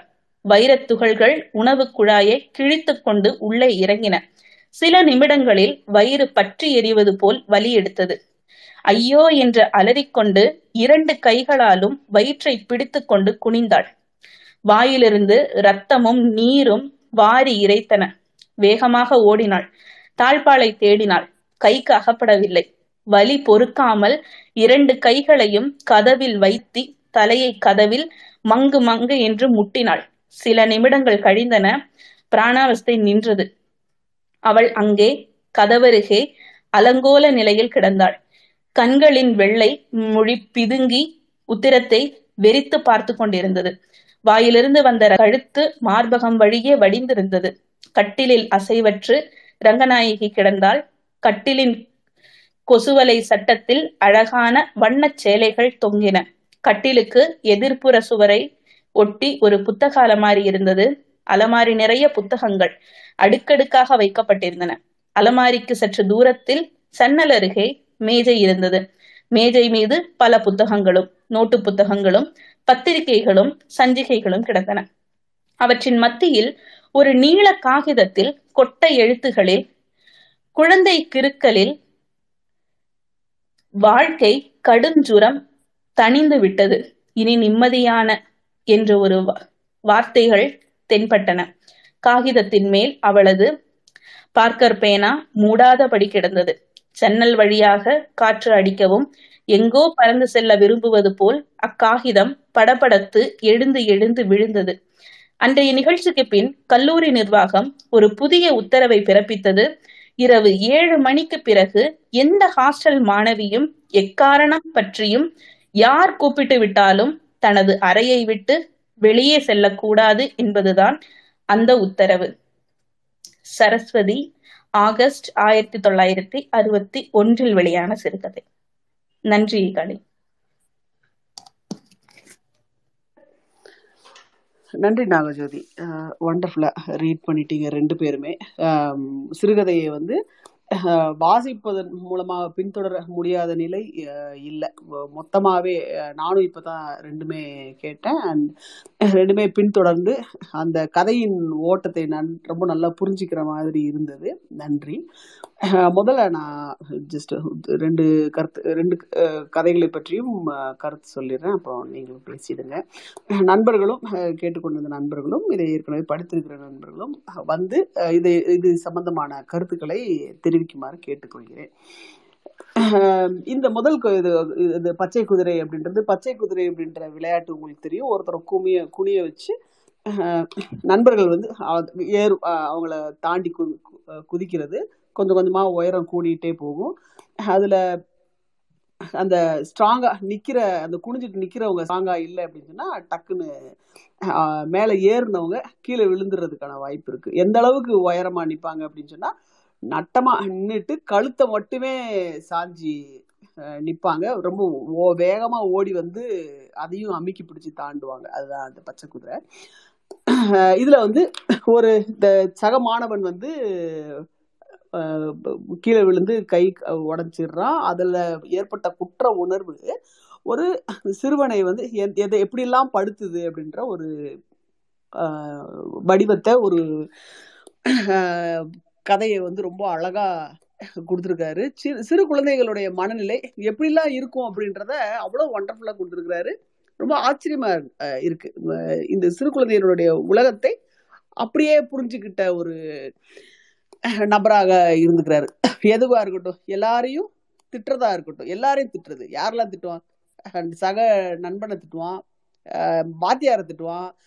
எல்லாரும் இந்த பசங்க எல்லாரும் சேர்ந்துக்கிட்டு ட்ரெயினில் போகிற முன்ன பின்ன தெரியாத பேசஞ்சர்ஸை திட்டுவாங்க. இது ஒரு நிலை இல்லையா? டீனேஜில் இது ஒரு ப- நிலை ப்ரீ டீன் இது இதை பழக்கமாக வச்சுருப்பாங்க. அப்புறம் ஏதாவது ஒரு ஒரு ஒரு பேர் இருந்தது அப்படின்னு சொன்னால் அந்த பேரை திட்டுறதுக்கு வேற வேற ஒரு பேர் இருந்ததுன்னா அதுல ககரத்துல சகரத்துல பகரத்துல என்ன ஏதாவது ஒரு வார்த்தையை போட்டு மாணிக்கம் கீணிக்கம் சாணிக்கம் பூணிக்கம் அப்படின்னு சொல்லிட்டு சொல்றது வந்து ஒரு நல்ல குழந்தை மனநிலையை எடுத்து காட்டுற ஒரு இது. இது எல்லாருமே பண்ணியிருப்பாங்க இதை மீரா வாசிக்கும் போது ரொம்ப அழகா வாசிச்சாங்க. அப்புறம் ஏதாவது அடி வாங்கிட்டு வந்துட்டு அந்த அடி வாங்கினது வீங்கினது அல்லது காயம்பட்டது கீழே விழுந்துட்டு வந்துட்டு காயம்பட்டது இதெல்லாம் வீட்டுக்கு தெரியக்கூடாது அப்படின்றதுக்காக போடுற அது தெரியாம இது பண்றது சீக்கிரம் தூங்க போறது. இந்த மாதிரியான விஷயங்கள் வந்து இது இது அதையும் இதில் வந்து எஸ்டாப்ளிஷ் பண்ணியிருக்காரு அது ரொம்ப நகைச்சுவையாக ரசிக்க தகுந்த ஒரு விஷயமா இருந்தது. அப்புறம் கனவு. ஜீனாராஜனுடைய கதைகள்ல கனவு ரொம்ப முக்கிய பங்கு வகிக்குது. இந்த கனவுகள்ல உண்மையிலே நமக்கு கனவு வந்து அது எவ்வளவு தூரத்துக்கு ஒரு கொஹிரன்ஸே இல்லாம ஆஹ் இருக்குமோ அதே மாதிரியே இவர் கனவுகளையும் வடிவமைச்சிருக்காரு. இவருக்கு இந்த பையனுக்கு கனவு வருது. முதல்ல ஒரு போலீஸ்கார் வந்து கூட்டிட்டு போறதா கனவு வருது. அவங்க அப்பா அப்புறம் அவங்க அப்பா அவன்கிட்ட கோச்சிக்கிற மாதிரி கனவு வருது. ஓ நீதான் இதுக்கு காரணமா? அப்ப நீயும் போடா அப்படின்னு சொல்ற மாதிரியான இது வருது. அப்போ வந்து இல்ல அவனும் போய் சொல்றான் அவனும் போய் சொல்றான் இவ வாத்தியாரும் போய் சொல்றாரு அப்படின்னு சொல்லிட்டு அந்த குழந்தையருடைய வா வாதமாக அழகா இருக்கு. அப்புறம் திருப்பி அவன் வீட்டுக்கு வரான். அப்போ குளிக்க போறாங்க. கம்மாய்க்கு குளிக்க போறாங்க. அப்படி குளிக்க போகும்போது அது அப்பதான் இந்த தண்டவாளத்துல போற ரயில பார்த்து கத்துறது இதெல்லாம் இருக்கு. ஒருத்த மட்டும் வந்து கோவணம் கட்டிக்கிறான். மீதியெல்லாம் கோவணம் கட்டலை. எல்லாருமே வந்து பிறந்த மேனியில இருந்தாங்க அப்படின்றத சொல்றாரு. அதுக்கப்புறம் தண்ணிக்குள்ள போறாங்க. அந்த வேலுச்சாமி மட்டும் தண்ணீரை ரொம்ப க- குறைவான நீச்சல் தெரிந்த முடியல. அவரை காப்பாத்துறதுக்காக ராஜு நடந்து போறான். அங்கே அவனும் இறந்து போயிடுறதாக அவனுக்கு கனவு வருது. அப்புறம் பார்த்தா எழுப்பி விட்டுறாங்க. ராஜுவும் ராஜுவே இறந்து போன தன்னை தானே பா பார்த்து ஆமா ஆமா ராஜு பாவம் அப்படின்ற மாதிரி தன்னை யார் யாரெல்லாம் முதல் கனவுல போலீஸ்காரர் கனவுல நம்ம தனக்கு எதிராக சாட்சி சொன்னதா இருந்தாங்களோ அவங்க எல்லாம் இப்போ ஆதரிச்சு பேசுற மாதிரியான கனவா இருக்கு. அதுக்கப்புறம் அவங்க அண்ணன் வராரு. என்னடா சப்போர்ட் பண்றதுக்கு ஒரு ஆள். இந்த மாதிரி வந்துட்டாங்க அப்படின்னா அவங்க கொடுக்குற பாயிண்ட்ஸ் வந்து ரொம்ப ரொம்ப இதாக இருக்கும். ஆமாம் எதுக்கு கையொடி கையொடிக்கிறதுக்கு பயப்படுறவன் எதுக்கு பச்சை குதிரை தாண்ட வர்றான்? சண்டை சட்- சட்டையில் கிளியக்கூடாதுன்னு நினைக்கிறவன் எதுக்கு சண்டைக்கு வர்றான்? இது மாதிரி நிறைய வாதங்கள் வைப்பாங்க. அந்த மாதிரியான ஒரு வாதம் இவனுக்கு கிடைக்குது. எதுக்கு சண்டையில் வர கை ஒடியக்கூடாதுன்னு நினைக்கிறவன் எதுக்கு இதுக்கு வரான் பச்சை குதிரைக்கு தாண்ட வரான் அப்படின்ற இதை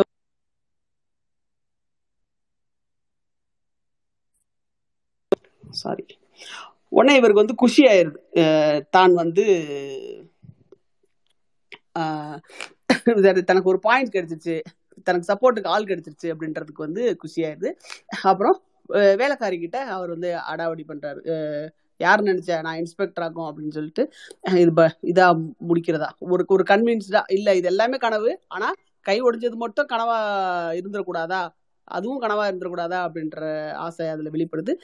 ஒரு சிறு பையனுடைய மனநிலையை ரொம்ப நல்லா படம் பிடிச்சு காட்டிருக்காரு. ஏதாவது ஒரு ப- தப்பு பண்ணிட்டு அந்த தப்பை கிராஸ் பண்ற வரைக்கும் ஒரு பையனுடைய மனசு எப்படி பதை பதைக்கும் அப்படின்றத இந்த கதையில காட்டியிருக்கிறாரு. ரொம்ப ரசிக்கிற விஷயமா இருந்தது. நிறைய நம்மளுடைய நிறைய சிறு வயது விஷயங்கள்லாம் கூட இப்போ ஞாபகத்துக்கு வர மாதிரி இருந்தது. அடுத்தது மிஸ் பாக்கியம் கதை. மிஸ் பாக்கியம் முப்பத்தி ஐந்து வயது கதையை பொறுத்த மட்டும் முப்பத்தி ஐந்து வயதில் இருக்கிற ஒரு முதிர்கன்னி அவங்க வந்து திருமணம் ஆகாததுக்கு ஒரு ரொம்ப இதாக ரீசன் பிடிக்கல அப்படின்றதா தான் அவங்க சொல்றாங்க. அப்புறம் அவங்கள எல்லா தமிழ் கலாச்சார காவலர்களும் சொல்வது மாதிரி அவங்க ரேப் பண்ணப்பட்டதாகவோ அவங்க வந்து ஐயோ கலவி அப்படின்ற ஒரு விஷயத்தை அருவருக்கிற ஒரு நபராகவோ காட்டலை. அவங்களும் உடன்பட்டு ஒரு சிறு வயதுல கல்லூரி முதல் வருடம் அப்படின்னு சொல்லி போட்டிருந்தாங்க. அவங்க அக்காவுடைய வீட்டுக்கு போகும்போது அந்த அண்டை வீட்டுக்காரருடைய பழக்கம் ஏற்பட்ட போது அதை வந்து தான் தான் தான் விரும்பிவதாகத்தான் அதில் காட்டுறாங்க. இன்ஃபேக்ட் என்ன சொல்கிறாங்கன்னா அவர் இது பண்ணி நீங்கள் கிளம்ப வேண்டாம் அப்படின்ற மாதிரி ஸ்டே மோர் அப்படின்ற மாதிரி ஒரு எக்ஸ்பிரஷன் சொல்கிறாங்க இது அந்த எந்த காலகட்டத்துக்கு? ஆயிரத்தி தொள்ளாயிரத்தி அறுபத்தி ஒன்றில் வந்த கதை இது. அந்த காலகட்டத்துக்கு எப்படிப்பட்ட ஒரு ஷாக் வேல்யூவாக இருந்திருக்கும்? இது எப்படி ஒரு பொண்ணு? இதெல்லாம் ஒரு பொண்ணா? அப்படின்னு சொல்கிற அளவுக்கு இருந்திருக்கும். இன்னைக்கு வரைக்கும் இந்த கலவியில ஈடுபாடு இருக்கிற வேறு உறவுகள்ல உற- உறவு அல்லாத சமூகம் அங்கீகரித்த உறவுகள் அல்லாத இதர உறவுகள்ல இன்ட்ரெஸ்ட் இருக்கிற மாதிரியாக எந்த பெண்ணையுமே அதாவது இந்த இந்த கேரக்டர் ஹீரோயின் அப்படின்னா அந்த கேரக்டரை அந்த மாதிரி காட்டுறதுக்கு தயக்கம் இன்னும் இருக்கத்தான் செய்யுது. வேற இது ஒரு ஹீரோவுக்கும் இந்த குணநலனை பொருத்தி பார்ப்பதற்கு வ- படைப்பாளிகளுக்கு பொதுவா தயக்கம் இருக்கிறது இல்ல இரண்டாவது நிலையில இரண்டாவது ஹீரோவோ மூன்றாவது ஹீரோவோ குணச்சித்திர கேரக்டர்ஸோ அந்த ஆண் அஹ், கதாபாத்திரங்களுக்கும் ஆஹ் இந்த மாதிரியான உறவு இல்லாத சமூகம் அங்கீகரித்த உறவு இல்லாத இதர உறவுகளிட கலவை கலவியை எதிர்நோக்கும் ஆஹ் ஒரு அதுல இன்ட்ரெஸ்ட் இருக்கிற ஒரு கதாபாத்திரத்தை ஒரு ஆணுக்கு வடிவமைப்பதுல எ- எந்த விதமான சங்கடமுமே படைப்பாளிகளுக்கு இருக்கிறதே இல்லை.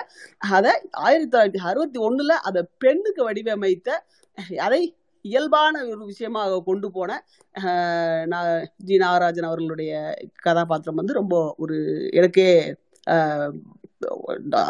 சிக்ஸ்டி ஒன்ல இப்படி எழுதியிருக்காரா அப்படின்ற ஒரு மனநிலையை எனக்கு கொடுக்குது.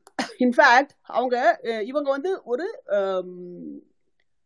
பாலியல் தேவை அப்படின்றத நிறைவே இருக்கிறதுக்கு வழியே இல்லாத அதுல ஆர்வம் இருக்கிற ஆனா வழியே இல்லாத ஒரு கதாபாத்திரமாகவே மிஸ் பாக்கியம் வந்து திகழ்றாங்க. அதுக்கு அவங்களுடைய நண்பி சாரதாவுடைய இதா இருக்கலாம்.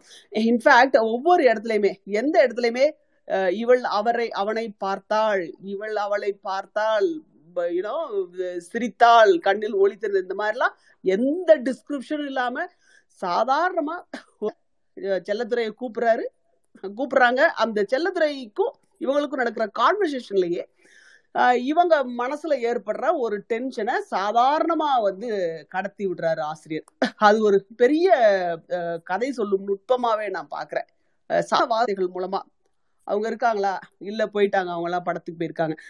ஸோ அதுக்கப்புறம் திருப்பி அவனை கூப்பிட்டு அவங்க இருக்காங்களா? இல்லை போயிட்டாங்களே நான் சொல்லலை அப்படின்னு சொல்லி கேட்குறாரு இந்த மாதிரி சாதாரண விஷயமாக விஷயம் சாதாரண வாகனங்கள்லேயே அவங்களுக்கு நடுவில் இருக்கிற ஒரு டென்ஷனை வந்து உணர்த்துறதுல ஆசிரியர் வந்து ரொம்ப பெரிய வெற்றி பெற்றிருக்காரு அப்படின்னு தான் சொல்லணும்.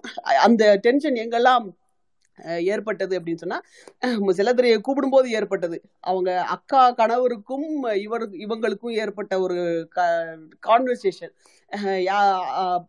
அத்தானுக்கு வணக்கங்கள் அக்கா பிள்ளைங்களுக்கு முத்தங்கள் அப்படின்றத மாத்தி எழுதிட்டேன் அப்படின்னு. அந்த இடத்துலயும் அந்த ஒரு ஒரு ஒரு ஃப்ளோட்டிங் வந்து இருந்ததாக நான் உணர்ந்தேன்.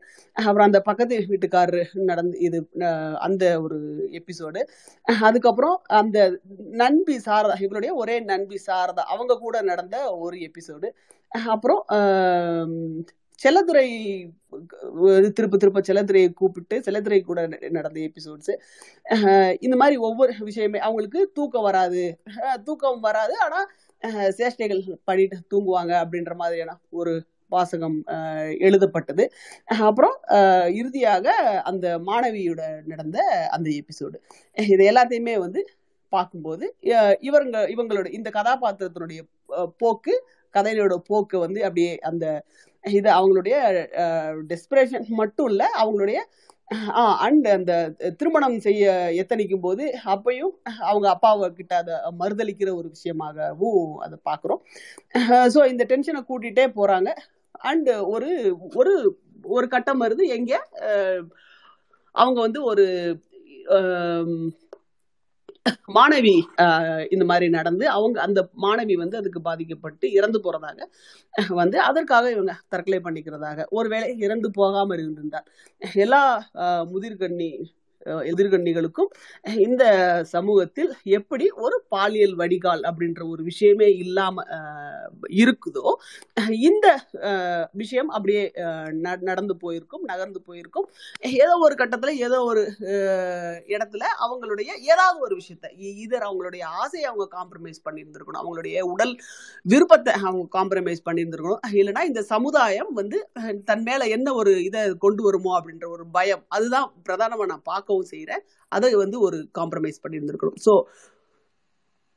இதுதான் வந்து இந்த இதை நோக்கி இது ஒரு பெரிய அது- அவ இறப்பின்னு சொல்றது வந்து மேபி அவ இறக்காம அந்த அந்த பொண்ணு இறக்காம இருந்திருந்தா இவங்களுடைய இது என்னவா இருக்குமோ தெரியாது பட் இறந்தது இவர்களுடைய தற்கொலை காட்டினதும் வந்து கண்டினியூ பண்ணி இந்த கதையை கண்டினியூ பண்ணியிருந்தா ஒரு ஒரு இது இருந்திருக்காது. அதாவது இந்த இடத்துல நான் ஒரு குரியல் ஜஸ்டிஸா நான் பார்க்கல. எதை இந்த மிஸ் பாக்கியம் இறந்தத இந்த பொண்ணு தப்பு பண்ணிட்டா வரம்பு மீறிட்டா சமுதாயத்தின் எல்லையை மீறிட்டா அதனால இவளை கொன்றுறதுதான் கரெக்டு அப்படின்னு சொல்லிட்டு இந்த தமிழ் சினிமாக்கள் ஃபாலோ பண்ற யுத்தியாக நான் இதை பார்க்கல.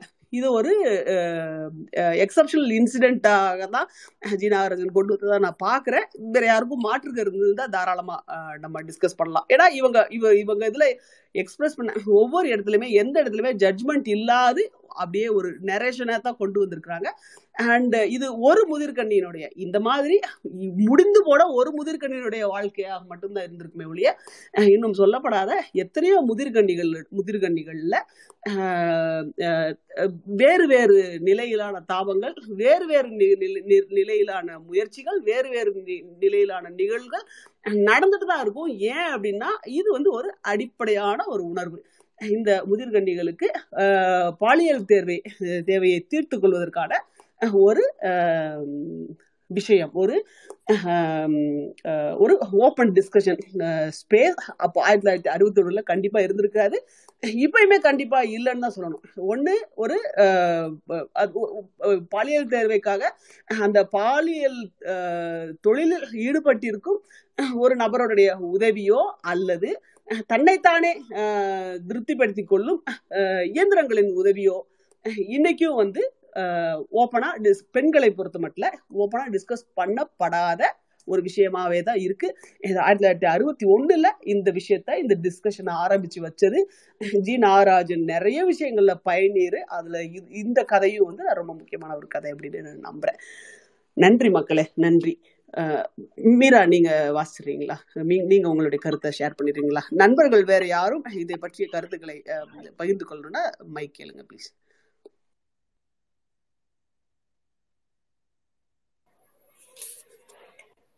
நன்றி காளி. ஆல்மோஸ்ட் நீங்க வந்து அந்த கதையில இருக்கிற அந்த நுணுக்கங்கள் நுட்பங்கள் ஆசிரியருடைய அந்த சாமர்த்தியம் இதெல்லாம் ரொம்ப அழகா சொல்லிட்டீங்க ரெண்டு கதையிலயுமே. நான் இப்ப மேல் ஆப்ல எனக்கு தோணினதை நான் சொல்றேன். இது வந்து முதல் கதை வந்து பாத்தீங்கன்னா ரொம்ப சின்ன கதை தான் என்னன்னா வந்து ராஜு வந்து ஒரு பத்து வயசு ஒரு குழந்தை. ஃபோர்த் ஸ்டாண்டர்ட் படிக்குது. ஆனால் வசதியான வீட்ல இருந்து வந்திருக்கு. வந்திருக்கிறான். ஸ்கூல்ல விளையாடுறப்போ தவறுதலாக தவறுதலா இன்னொரு பையன் சோமுவை வந்து அவனோட கை வந்து ஒடிஞ்சு போகுது. தவறுதலா தான் அது நடக்குது. வேணும்னு செய்யலவன் இதை இத வந்து பார்த்த செல்லத்துறன்ற அந்த பையன் வந்து டீச்சர்கிட்ட போய் சொல்லி கொடுத்துட்றான். அடுத்த நாள் வந்து இவனுடைய அந்த கசின் பிரதர் வந்து இவனுக்கு ஒரு சப்போர்ட்டிவா பேசின உடனே இவனுக்கு வந்துடுது. அவ்வளவுதான். இந்த ஒரு ரெண்டு மூணு லைன்ல சொல்லக்கூடிய ஒரு சின்ன கதை தான். ஆனா நீங்க சொன்ன மாதிரியே ஆசிரியர் வந்து இதுக்குள்ள ரொம்ப அழகா அந்த நுணுக்கங்கள் அந்த குழந்தையின் குழந்தைகளின் உலகம் அது எப்படிலாம் இருக்கும் என்ன மாதிரிலாம் சிந்திக்கும் அப்படிங்கிறத ரொம்ப ரொம்ப அழகா சொல்லியிருந்தாரு. வீட்டுக்கு வர்றப்போ போலீஸ் வந்து வர்ற மாதிரி அப்போ வந்து அப்பா தடுத்தும் கேட்காம இழுத்துட்டு போற மாதிரி நினைக்கிறப்போ அவன் நினைக்கிறான் அப்பாட்ட அப்பா வந்து அவனை வந்து பணத்தை கொடுத்து கூட பெயில் அவுட் பண்றேன்னு அந்த போலீஸ்ட கெஞ்சுறதா வரும். அது வந்து என்னன்னா அந்த ஒரு மனப்பான்மை. அதாவது அப்பா கிட்ட தான் பணம் இருக்குல்ல நம்ம தப்பு பண்ணாலும் வந்து என்ன வந்து காப்பாத்திடுவாரு அப்படின்ற அந்த மனம் சொல்லுது அவனுக்கு. செல்லத்துறைன்றவன் வந்து ஒரு ஒரு பிக் பில்ட்டா இருக்கிறான்.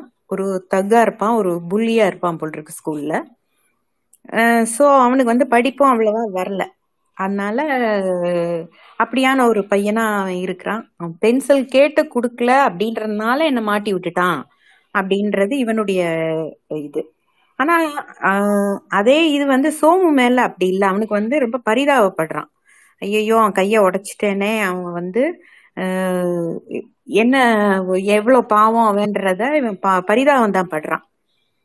அவன் ஆனா இந்த செல்லத்துறர் அந்த கோபத்தால அவன் வந்து இப்படி சொல்றதா கூட யோசிச்சு பாக்குறான். அந்த ப- அவனுக்கு வந்து கை சோமுக்கு கை உடைஞ்சிருச்சுல்ல இனிமே அவனுக்கு வாழ்க்கையே முடிஞ்சு போயிடுச்சு. அவன் பிச்சை தான் எடுக்கணும் பாரு அப்படின்னு அந்த பையன் வந்து இவனை பயமுறுத்துறதா யோசிக்கிறான். அப்போ வந்து இவன் ஒண்ணு நினைக்கிறான். தன்னை காப்பாத்துறதுக்குன்னா பணம் தர்றேன்றாரு அப்பா. ஆனா சோமு வந்து அவன் அவன் கைய சரி பண்றதுக்கு வந்து பணம் கேட்டா தரவே மாட்டாரு. அப்படி போய் அதை மீறி கேட்டா இவனே அடிச்சு கூட துரத்திடுவாரு அப்படின்னு இவன் நினைக்கிறான். அப்ப அந்த பையனுக்கு வந்து அப்பாவுடைய அந்த கேரக்டர் வந்து மனசுல பதிஞ்சிருக்கு. அப்படின்னா அப்பாவுக்கு பணம் தான் முக்கியம். அப்படின்ற ஒரு அந்த ஒரு செல்ஃபிஷ் அப்ரோச் வந்து அந்த அப்பா கிட்ட இருக்கும் அப்படின்னு ஒரு ஏதோ ஒரு வகையில அவன் புரிஞ்சு வச்சிருக்கான் ஆஹ் இன்னொன்னு இதுல சொல்லணும். இந்த செல்லத்துறையோட இதுல சொல்றதா வந்திருக்கு இல்லையா? கை ஒடிஞ்சு போயிடுச்சு பிச்சை தான் எடுக்கணும் அப்படின்னப்ப எனக்கு ஒரு இது வந்தது. கம்பர் காலத்துல பன்னிரெண்டாம் நூற்றாண்டை சேர்ந்த ஒரு அவ்வையார் இருந்தாங்க. நிறைய அவ்வையார் இருந்தாங்க. அதுல ஒரு அவ்வையார் இவங்க. அவங்க ஒன்று எழுதியிருப்பாங்க. அரிது அரிது மானிடராதல் அரிது. அதனினும் அரிது கூன் குருடு செவிடு பேடு நீக்கி பிறத்தல் அரிது அப்படின்னு எழுதியிருப்பாங்க. அது பன்னிரெண்டாம் நூற்றாண்டு.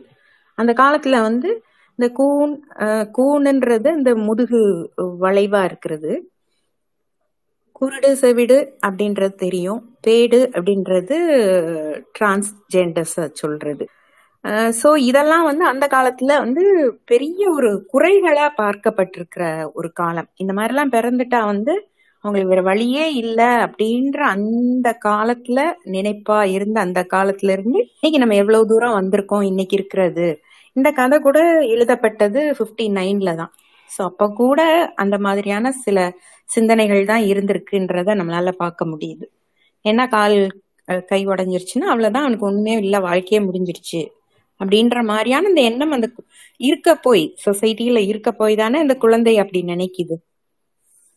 சோ இதை இதை தாண்டி அடுத்து வந்து இவனுக்கு வந்து ரொம்ப கில்ட்டி கான்சியஸ் ஆயிடுறான். ரொம்ப அந்த குற்ற மனம் இருக்கிறனால அவனுக்கு வந்து நிம்மதியா தூங்க கூட முடியல.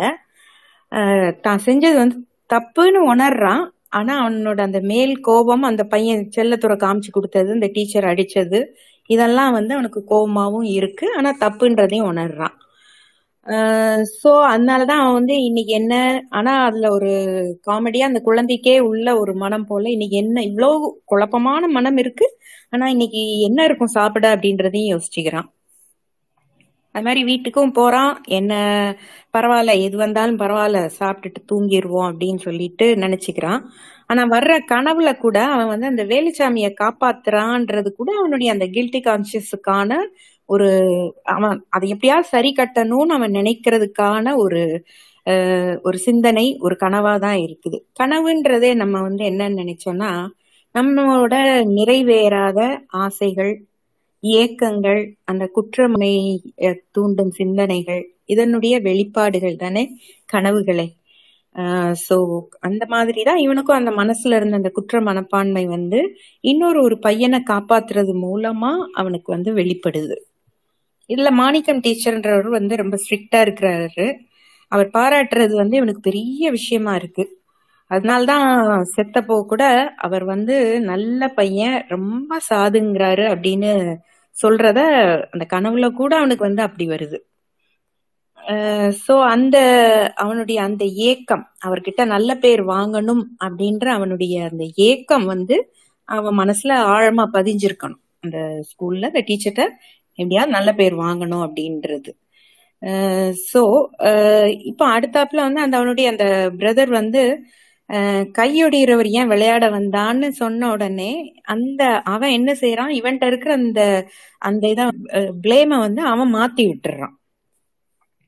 மாத்தி விட்ட உடனே இவனுக்கு அது வந்து ஆமா என் மேல தப்பு இல்லை தானே அப்படின்னு வந்து ஒரு ஒரு மனம் வந்துருது. ஆஹா என் மேல தப்பு இல்ல பொழுக்கு ஆமா அவன் ஏன் வந்தான் விளையாட?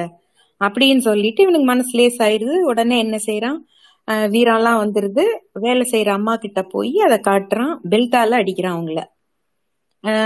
முதல் நாள் என்னத்தை போட்டாலும் சாப்பிட்டுட்டு பெசாம படுத்துடணும்னு நினைச்சவன் படுத்தவன். அடுத்த நாள் அதிகாரம் ஆயிடுறான் இட்லி வைன்னு கேக்குறான். அவங்கள அதட்டுறான். இந்த மாதிரிலாம் செய்ய தொடங்க. அதாவது இயற்கையில பாத்தீங்கன்னா குழந்தைகள் வந்து என்னைக்குமே நல்லவங்க தான். அவங்களுடைய வளரும் சூழ்நிலை அவங்க வளர்க்கப்படுற விதம் இதெல்லாம் வந்து கண்டிப்பா அவங்களோட எதிர்காலத்தை வந்து நிச்சயம் பண்ணுது. அவங்க கேரக்டரை வந்து அது ஒரு ஒரு ஷேப் பண்றது கண்டிப்பா நடக்குது. ஸோ இதுல இந்த கதையில எனக்கு முக்கியமா ரெண்டு விஷயங்கள் தோணுச்சு. ஒண்ணு வந்து ஓவர் திங்கிங் ஓவர் திங்கிங்ன்றது இங்க வந்து குழந்தைகள் பண்றத காமிக்கிறாங்க. பட் நம்ம எல்லார்ட்டையுமே இருக்கு. அந்த ஓவர் திங்கிங் அப்படின்றது நம்ம எல்லாருமே செய்யறதுதான் அது வந்து ஓரளவுக்கு வந்து யூஸ் ஆகும். ஏன்னா வருமுன்னர் நம்ம காக்கக்கூடியதா அது இருக்கும். அந்த திங்கிங்ன்றது அதுவே கொஞ்சம் ஓவரானா அதுக்கு ஒரு எக்ஸாம்பிளா நம்ம இப்ப கையில எல்லாருக்கும் மொபைல் வச்சுட்டு இருக்கிறோம். ஒரு மெசேஜ் போட்டோம்னா அடுத்த செகண்ட் நம்மளுக்கு அதுக்கு பதில் வரலேன்னா அவ்வளவு திங்கிங் போகும். ஐயோ என்ன இப்போ யாருக்கோ ஒருத்தருக்கு போடுறோம். ரொம்ப வேண்டியவங்களுக்கு போடுறோம். ஹஸ்பண்ட்க்கோ பிள்ளைங்களுக்கோ யாருக்கோ போடுறோம் ஒரு மெசேஜ் அவங்க உடனே பதில் ஏன்னா அடுத்த நிமிஷம் எங்க வரைக்கும் போகும்னா அவங்க எங்க ஆக்சிடென்ட் ஆகி ஹாஸ்பிட்டல்ல எங்க இருக்காங்களோ தெரிலன்னு அது இன்னும் கூட ஒஸ்டாலாம் திங்க் பண்ண தோன்ற அளவுக்கு போயிடுவோம் ஸோ இந்த மாதிரியான அதுவும் இந்த ஓவர் திங்கிங்ல மெயினா நம்ம வந்து ஒஸ்கேஸ் சினாரியோஸா தான் நம்ம திங்க் பண்றதே. அப்படி இல்லைன்னா அந்த முன் இந்த பாஸ்ட்ல நடந்த கெட்டது இந்த இதுதான் நம்மளுக்கு சிந்தனை வரும். அப்படி இல்லாத பட்சத்துல இன்னொரு சிந்தனையா நமக்கு என்ன வரும்னா நம்முடைய ஃபியூச்சர் பத்திய அந்த ஒரு பயம் இன்செக்யூரிட்டி அது வந்து என்ன ஆகும்னா ஒரு சின்ன நெகட்டிவ் தாட்டா மெல்ல ஆரம்பிச்சு அப்படியே அது ஸ்னோபால் ஆகி பெருசா அப்படியே ஒரு எக்ஸ்ட்ரீம்லி பேட் சுச்சுவேஷன்ஸ் எல்லாம் கொண்டு வந்து போற மாதிரி நம்மள வந்து ஆக்கிரும். இதை வந்து நம்ம ஒரு ஹேபிட்டா நமக்குள்ள இந்த ஓவர் திங்கிங் ஆச்சுதுன்னா நம்மளோட டே டு டே லைஃப்ங்கிறதே வந்து பாதிக்கப்படும். எல்லா மகிழ்ச்சியுமே இந்த ஓவர் திங்கிங்கால அடிச்சுட்டு போயிடும் தூக்கம் கெட்டுரும் பசி போயிடும். ஏன் இன்னும் நம்மள டிப்ரெஷன் ஆன்சைட்டின்னு கூட இழுத்துட்டு போயிடும் ஸோ அந்த அளவுக்கு போற அளவுக்கு ஒரு ஓவர் திங்கிங் இருக்குமானால் கண்டிப்பாக இவ்வளவு பாதிப்பு நமக்கு ஃபிசிக்கலி மென்டலி நமக்கு அது ஏற்படுத்துதுன்னா கண்டிப்பாக ப்ரொஃபஷ்னலாக நம்ம வந்து ஒரு ஹெல்ப் வந்து எடுத்துக்கிறதுல தப்பே கிடையாது. இன்னொன்று நம்ம யோசிச்சுக்கணும். வாழ்க்கைன்றது வந்து எல்லா விதத்தையும் சேர்த்தது தான் வாழ்க்கை. ஸோ ஏன் இந்த இந்த நிமிஷத்துக்காக living in the moment living in the now அப்படின்றது வந்து அதை ஒரு ஹேபிட்டா நம்ம ஆக்கிட்டு ஒவ்வொரு நிமிஷத்தையுமே ரசிச்சணும் அப்படின்றத நம்ம மாத்திக்கிறது எல்லாருக்குமே நல்லது. நமக்கு ரொம்ப நல்லது. நமக்கு சுத்தி இருக்கிறவங்களுக்கு இன்னும் ரொம்ப நல்லது. அடுத்த இது வந்து கார்பரல் பனிஷ்மெண்ட்டை பத்தி. அது வந்து வீட்லேயும் பள்ளியிலையும் நடக்கிறது. உடல் ரீதியான தண்டனை குழந்தைகளை வந்து திருத்துறதுக்கு வந்து கொடுக்கறது. அடி உதவு நாப்பில் அண்ணன் தம்பி கூட உதவ மாட்டாங்க அப்படின்லாம் வந்து சொல்லுவாங்க. வெஸ்டர்ன் வேர்ல்ட்ல எல்லாம் பார்த்தீங்கன்னா செவன்டீன் எயிட்டீன் சென்ச்சுரிஸ்ல எல்லாம் வந்து லோகோ பேரண்டஸ் அப்படின்னு சொல்லி ஒரு லாவே இருந்தது. அதாவது டீச்சர்ஸ்க்கு வந்து சில ரைட்ஸ் வந்து இருந்தாங்க. இந்த சில்ட்ரனை வந்து டிசிப்ளின் பண்றதுக்கான டிசிப் அதாவது ஒரு பனிஷ்மெண்டால் அந்த குழந்தைகளை டிசிப்ளின் பண்ற அளவுக்கு அவங்களுக்கு வந்து ரைட்ஸ் கொடுத்துருந்தது. ஆனா இப்ப வந்து அநேகமா உலகத்துல எல்லா நாடுகள்லயுமே அது வந்து தடை விதிக்கப்பட்டுருச்சு. இன்னும் ஆனா சில நாடுகள்ல ஏன் யுஎஸ்ல கூட சில பகுதிகளில் இன்னும் இருக்கு. ஸோ இது வந்து இந்த கார்பரல் பனிஷ்மெண்ட்னு சொல்றது என்ன அந்த குழந்தைகள் ஏற்படுத்தும்னா படிப்புல வந்து கவனமின்மையை தான் ஏற்படுத்தும். லோ செல்ஃப் எஸ்டீம் ஆக்கிரும். உங்களுக்குள்ள மன குழப்பத்தையும் ஸ்ட்ரெஸ் வயலன்ஸ் இதெல்லாம் கூட அவங்க வளர்ந்த விட்டு ஒரு ஆன்டி சோஷியல் பிஹேவியர் கூட அவங்களுக்குள்ள ஏற்படுறதுக்கான ஒரு நிலைக்கு தள்ளப்படும். ஸோ இது வந்து அதனால இது வந்து எந்த வகையிலுமே அந்த குழந்தையை திருத்துறதுக்கு இது கண்டிப்பா பயன்படவே பயன்படாது. அதனால இது வந்து தேவையற்ற ஒன்று தான் நல்ல வேலை நிறைய கண்ட்ரிஸ் அதை பேன் பண்ணிட்டாங்க. இன்ஸ்டட் அந்த குழந்தைகளுடன் ஏற்படக்கூடிய ஒரு உரையாடல்கள் அவங்கள மதித்து அவங்க கருத்துக்கான மரியாதையை கொடுக்கறது. அவங்களுடைய செயல்களை பொறுப்பேற்க வைப்பது அப்படின்ற ஒரு சின்ன சின்ன விஷயங்களால இந்த குழந்தைகளுக்கு நம்ம நல்லது பண்ண முடியும் அப்படிங்கிறது என்னுடைய சிந்தனை. ரெண்டாவது ஸ்டோரி வந்து அந்த ஸ்டோரி அநேகமா எல்லாம் களி சொல்லியிருக்காங்க பட் ஸ்டில் எனக்கு அந்த கேர்ளை பாக்குறப்போ என்ன தோணுச்சுன்னா அவங்க வந்து பைசெக்சுவலா இருப்பாங்க அப்படின்றதா எனக்கு தோணுச்சு. ஆஹ் அந்த அந்த பைசெக்ஷுவலாகவும் இருக்கிறாங்க. ரெண்டாவது அவங்களுக்கு வந்து ஒரு ஒரு அந்த அதீதமான ஒரு செக்ஸ் டிரைவ் இருக்கு. அந்த செக்ஸ் டிரைவுக்கான ஒரு காரணமா வந்து ஒரு ஸ்ட்ரெஸ் எக்ஸ்ட்ரீம் ஸ்ட்ரெஸ் லெவல்ஸ் கூட இந்த மாதிரியான ஒரு அதீதமான ஒரு செக்ஸ் டிரைவுக்கு இட்டு செல்லக்கூடும். இதுல வந்து செக்ஸ்ன்ற அந்த ஒரு உணர்வு வந்து நார்மல்னு சொல்லி நம்ம வந்து யாருமே வந்து அது பொதுப்படுத்த முடியாது. யாருக்கு எது நார்மல்ன்றது அவங்கவுங்க தான் டிசைட் பண்ண முடியும். ஏன்னா இந்த out of control sexual behaviour அப்படிங்கிறது வந்து நிறைய மெடிக்கல் கண்டிஷனாக கூட ஏற்படலாம். அவங்களுடைய ஹார்மோன்ஸால ஒரு நிறைய ஒரு அந்த ஹார்மோன் பிரச்சனைகளால கூட ஏற்பட வாய்ப்பு இருக்கு. இதுல வந்து நிறைய இடத்துல அவங்க அதை நூதனமா வெளிப்படுத்துறதையும் நம்ம பார்க்கலாம். அத்தான் வந்து அழகா இருக்கிறார் அதனால கி அப்படின்னு நினைக்கிறது. அத்தானுக்கு வந்து அந்த முத்தங்கள் அப்படின்றது வந்து தெரிஞ்சே தான் அவங்க எழுதி இருக்கிறது இது மாதிரி எல்லாமே அதுல நிறைய இடத்துல அவங்க காமிக்கிறாங்க. இப்போ இது வந்து ஒரு பெரிய ஒரு எல்லாமே இந்த டிசையர் அப்படின்னு சொன்னோம்னா ஒவ்வொருத்தருக்கும் ஒரு ஒரு இதுல டிசையர் இருக்க முடியும். ஏன்னா டிசையர் என்பதே வந்து ஒரு இன்ஸ்டிங் அது வந்து ஒரு இன்பில்ட் மெக்கனிசம் தான் இது. ஒரு சிலருக்கு பணம் மீது பெரிய டிசையர் இருக்கலாம். பணம் மீது டிசையர்ன்றது வந்து என்னவா இருக்க முடியும்? அது வந்து சர்வைவலுக்கான ஒரு இன்ஸ்டிங் பணம் வேணும்னு ஒருத்தர் நினைக்கிறது வந்து என்னன்னா அவர் தன்னுடைய இருப்பை ஏன்னா இன்னைக்கு வந்து பணம் வந்து ஒரு முக்கிய தேவை. நம்ம ஒத்துக்கிறோமோ இல்லையோ பணம் இல்லாதவர்கள் வந்து வாழ்க்கையே தொலைப்பது போலதான் இன்னைக்கு இருக்குது சூழ்நிலை எல்லாமே. ஸோ வாழ்க்கைக்கு பணமும் முக்கியம் அப்படின்றது கண்டிப்பாக ஒரு ஒத்துக்கொள்ள வேண்டிய ஒரு விஷயம்தான். அதே மாதிரி இன்னைக்கு வந்து படிச்சு வேலை பார்த்து செட்டில் ஆகிட்டு இப்படின்னு அடுத்தடுத்து நம்ம வந்து முந்தியெல்லாம் சின்ன வயசுல கல்யாணம் ஆனது இன்னைக்கு ஆணும் பெண்ணுமே இருவருமே வந்து இவ்வளவும் பண்ணிட்டு தான் நாங்க வந்து திருமணம் பண்ணிக்க போறோம். திருமணம் பண்ணிக்க போறோம் அப்படின்னு இருக்கிறாங்க. ஸோ அப்போ அப்படி இருக்கிறக்குள்ள அவங்களால வந்து அவங்களுடைய அந்த நேச்சுரல் இன்ஸ்டிங்டான செக்ஸ் என்பதை நம்ம கலாச்சாரம் பண்பாடு அப்படின்னு சொல்லி அடக்க வைக்கப்படுகிறார்கள். அந்த ஒரு நேச்சுரல் இன்ஸ்டிங் வந்து அவங்களுக்கு வந்து அடக்க நம்ம கண்ட்ரியில நான் வந்து பொதுவாக நம்ம கண்ட்ரி மாத்திரம் சொல்றேன் அடக்கி வைக்கப்படுது. அப்போ அது வந்து அவங்க ரெண்டு பேருக்குமே வந்து என்னன்னா எட்டாக்கனியா செக்ஸ் பிஃபோர் மேரேஜ்ன்றது ராங் அப்படின்னு ஆக்கி வச்சிருக்காங்க இந்த பணம்ன்ற ஒரு டிசைரையும் எடுத்துக்கலாம். செக்ஸ்ன்ற இந்த டிசைரையும் எடுத்துக்கலாம். அதாவது பணம் ரொம்ப அதீத ஆசைன்னு ப- சொல்றவங்கள மெட்டீரியலிஸ்டிக்காக இருக்கிறாங்க. தப்பு அப்படின்னு சொல்றோம். ஆனால் பணமும் தேவை அப்படின்னு இருக்கு அதே மாதிரிதான் செக்ஸ் செக்ஸ்ன்றத வந்து தப்புன்னு ஆக்கி வச்சிருக்கோம். ஆனா செக்ஸும் தேவைன்னு இருக்கு.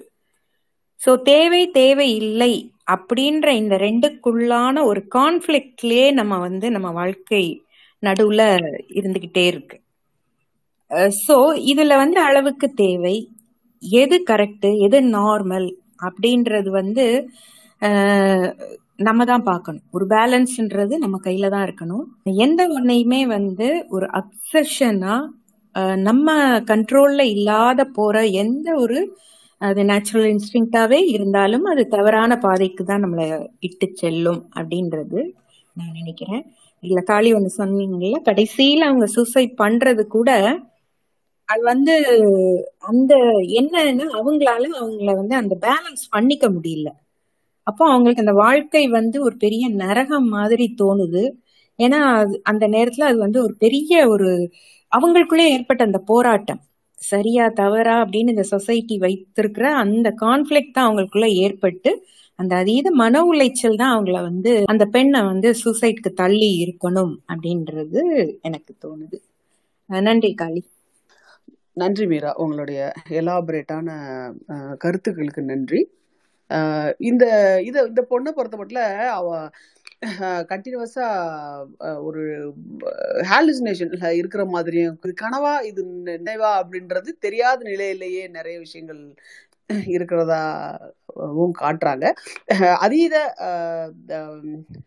பாலியல் விருப்பம் இருக்கா அப்படின்னு அப்படின்னு எடுத்துக்கணுமா? அப்படின்னு அவங்களுக்கு அந்த ஆலுசினேஷன்ஸ் அந்த மனநிலை இது இருக்கிற மாதிரி தொடர்ச்சியாக காட்டிட்டு இருக்காங்க ஒரு ஃப்ரஸ்ட்ரேஷன் இருக்கிறதை நிறைய இது நெ- நடக்குதா? இல்லை பொய்யா நடக்குதா? எல்லாரும் நம்மளை நோக்கி ஓடி வர்றாங்களா? ஐயோன்னு அவ கத்துனதே இப்பதான் கேக்குது. இந்த மாதிரி நிறைய விஷயங்கள்ல அந்த மனநிலைக்கு கோடிட்டு காட்டுறாரு. பட் அது அதீத உணர்வா அப்படின்றதுக்கு அதை அப்படி கொள்ளணுமா? அப்படின்றதும் அல்லது பெண்ணுக்கு இந்த மாதிரி ஒரு பாலியல் விருப்பம் இருப்பது சாதாரணமான ஒரு விஷயமா இருக்க முடியாதா அப்படின்ற கேள்வி எனக்கு எழுது. Maybe you are right but இந்த கேள்வியையும் அதுக்கு பேரலாவே தான் நான் வைக்க விரும்புறேன். அதை நான் பின்னோக்கி தள்ள விரும்பல. அப்பதான் இந்த விஷயங்கள் வந்து நார்மலைஸ் ஆகும் அப்படின்றதையும் இது.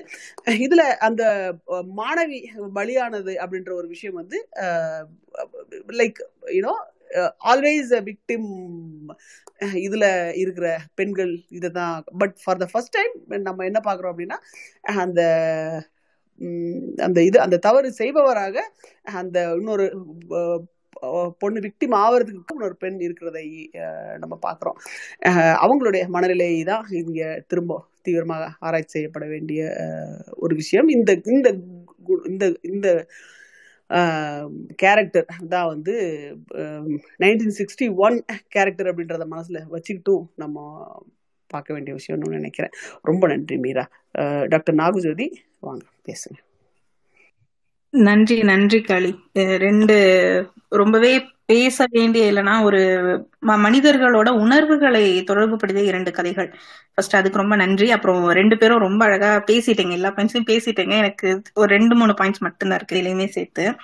ஃபர்ஸ்ட் வந்து இந்த குழந்தை அவரோட கதையை பார்க்கும்போது அவர் எப்பவுமே என்ன ப- எல்லாமே கொஞ்சம் மீராமன் சொன்ன மாதிரி ஓவர் திங்கிங் இப்ப இந்த ரெண்டு கதைகளுமே எனக்கு காமனா இருக்கிற ஃபேக்டர் அப்படின்னு பார்த்தா ஓவர் திங்க் பண்றது. ஒரு விஷயத்த பத்தி ரொம்ப ஆழமா சிந்திச்சுட்டே இருக்கிறது. இல்லைன்னா மறுபடியும் மறுபடியும் ஒன்னையே யோசிச்சுட்டு இருக்கும் போது நமக்கு பல விதமான பாசிட்டிவ் அண்ட் நெகட்டிவ் தாட்ஸ் வந்துட்டே இருக்கும். ஒரு சில டைம் நமக்கு பாசிட்டிவ் தாட்ஸே ஜாஸ்தி வந்தா கூட ஒரு ஒரு கட்டம் எட்டும் போது அது நெகட்டிவ் தாட்ஸா போய் மாறுறதுக்கும் நிறைய வாய்ப்பு இருக்கு அப்படின்றத இந்த ரெண்டு கதைகளுமே அதை மறுபடியும் மறுபடியும் ஒவ்வொரு இடத்துலயும் சொல்லிக்கிட்டே இருந்தது. சோ ஓவர் திங்கிங் அப்படின்றத பத்தி மீரா மேம் ரொம்ப அழகா பேசி முடிச்சிட்டாங்க. அதை ஓவர் திங்க் பண்றது எதுவா இருந்தாலும் நம்ம ஓவரா திங்க் பண்ணும்போது அது நமக்கே ஒரு கேடை கொண்டு வந்து முடிக்கும் அப்படின்றதுல ரொம்ப ஸ்ட்ராங்காவே இந்த ரெண்டு கதைகளும் பேசி இருக்கு அப்படின்னு தான் என்னோட ஒரு பார்வையா இருக்கு. அடுத்தது அந்த குழந்தையோட கதை மட்டும் இப்ப தனியா நம்ம பார்த்தோம்னா எல்லா குழந்தைகளுக்குமே இருக்கிற ஒரு மனநிலையை வெளிப்படுத்துற மாதிரி தான் எனக்கு தோணுச்சு. ஏன்னா குழந்தைகள் அப்படின்றவங்க ஒவ்வொரு இடத்துலயும் தான் இருக்கிற சூழ்நிலையில நான் செய்யறது சரியா தப்பா அப்படிலாம் கிடையாது. குழந்தைகளுக்கு அவங்களுக்கு என்ன தோணுதோ அவங்க அதைத்தான் செய்வாங்க. அப்படி செய்யறத வெளி உலகம் வந்து எப்படி அதுக்கு மதிப்பீடு தருதோ அந்த மதிப்பீட்டின் அடிப்படையில அந்த குழந்தை தான் செய்வது சரியா தவறா அப்படின்னு சொல்லி கேட்டகரைஸ் பண்றதுக்கும் ஒருவேளை அந்த குழந்தை செஞ்சது தவறு என்னும் பட்சத்தில் அந்த மதிப்பீடுகளின் அடிப்படையில அந்த குழந்தை அதனால எந்த அளவுக்கு ஒரு கில்ட்டுக்குள்ள போறாங்க அப்படின்றதும் தான் இது குழந்தைகளோட மனப்பான்மையாவே இருக்கும். அதுதான் இந்த கதையிலுமே நடந்திருக்கு. ஏன்னா அந்த விளையாண்டாங்க அது கை ஒடிஞ்சிருச்சு. இதுதான் சிம்பிளான ஒரு விஷயம். ஆனா அதை சுத்தி இருக்கிற ஒவ்வொரு சின்ன சின்ன ஃபேக்டர்ஸையுமே அந்த குழந்தை வந்து யோசிக்கிறதுக்கு நம் இப்படி எல்லாம் நடந்துருதுன்னா இது இப்போ கை ஒடிஞ்சிருச்சு அப்போ இந்த என்ன போலீஸ் புடிச்சிட்டு போயிருவாங்களோ அப்படின்னு யோசிக்கிற ஒரு விஷயமா இருக்கட்டும் போலீஸ் புடிச்சிட்டு போனதுக்கு அப்புறம் அப்பா வந்து காப்பாத்துவாரு அப்படின்ற விஷயமா இருக்கட்டும் இது எல்லாமே ஒரு அஹ், சொல்லப்பட்ட இல்லைன்னா அந்த குழந்தைக்கு காட்டப்பட்ட ஒரு காட்சியோட விளைவு அப்படின்னு தான் எனக்கு தோணுது. எல்- அந்த குழந்தைக்கு இது தான் செஞ்சது சரி தவறு அப்படின்றதெல்லாம் கிடையாது. இங்க வந்து இப்படி ஒரு விஷயம் நடந்துருச்சுன்னா அதை எல்லாரும் இப்படிதான் பாக்குறாங்க. சோ இதையும் இப்படிதான் பாப்பாங்க. நான் தெரியாம பண்ணிட்டேன் அப்படின்றது கூட கன்சிடர் பண்ண மாட்டாங்களோ? நான் தப்பு பண்ணிட்டேன்னு நினைப்பாங்களோ? அப்படின்ற மாதிரியான ஒரு சிந்தனையும் வருது. அதுக்கப்புறமா குழந்தைகளோட இன்னொரு விஷயம் வந்துட்டு நான் நான் எப்படி இருக்காங்கன்னா ஒவ்வொரு குழந்தையுமே தன்னை சுத்தி இருக்கிற எல்லாருக்கும் தான் தான் ஹீரோ அப்படின்ற அந்த ஒரு மனநிலை. அது குழந்தையில இருந்து எல்லாருக்குமே இருக்கும். தான் செய்யறதுதான் ரொம்ப ஸ்பெஷலா இருக்கு. நான் செய்யறது வந்து எல்லாருக்கும் ரொம்ப பிடிச்சிருக்கு. இல்லைன்னா நான் தன்னை முன்னிலைப்படுத்திக்கிறேன். இல்லைன்னா தான் சார்ந்து நான் அந்த குழந்தை தான் அந்த பூமியோட ஒரு சென்டர் மாதிரியும் அந்த குழந்தைய சுத்தி தான் மத்ததையெல்லாம் இயங்குற மாதிரியும் ஒரு அஹ், விஷயம் அந்த எல்லா குழந்தைகளுக்குமே இருக்கும். அதே மாதிரியான ஒரு மனநிலை தான் ராஜுவுக்கும் இருந்தது. அதனாலதான் அந்த தவறு செய்தப்பவும் சரி அந்த ஒரு சின்ன குழந்தை வந்து தண்ணிக்குள்ள அப்புறம் போய் காப்பாத்துறதும் சரி. ஏன்னா அங்க இருந்தவங்க யார் வேணா காப்பாத்துற மாதிரி கனவு வந்திருக்கலாம். ஆனா இவரே போய் காப்பாத்துறாரு. இப்படி தன்னை முன்னிலைப்படுத்தி இல்லைன்னா தன்னை சென்டரா வச்சு மற்ற எல்லா நிகழ்வுகளையும் தான் குழந்தைகளோட மனநிலையா இருக்கும். சோ நம்ம குழந்தைகளை வளர்க்கும் போதே அந்த மனநிலைய புரிஞ்சுக்கிட்டு நம்ம எப்படி அந்த மனநிலைக்கு தீனி போடுற மாதிரி நம்ம வளர்க்குறோம் அப்படின்றத பொறுத்து இந்த குழந்தைகளோட சிந்தனையும் செயல்பாடுகளும் மாறும் அப்படின்னு எனக்கு தோணுது. இது அந்த ராஜு கதையில இருந்து எனக்கு சொல்ல வேண்டிய மத்த எல்லா பாயிண்ட்ஸுமே மீரா மேம் ரொம்ப அழகா ரொம்ப கிளாரிட்டியா சொல்லி முடிச்சிட்டாங்க. அதுதான் இது இந்த பாயிண்ட்ஸ் மட்டும்தான் இருந்தது.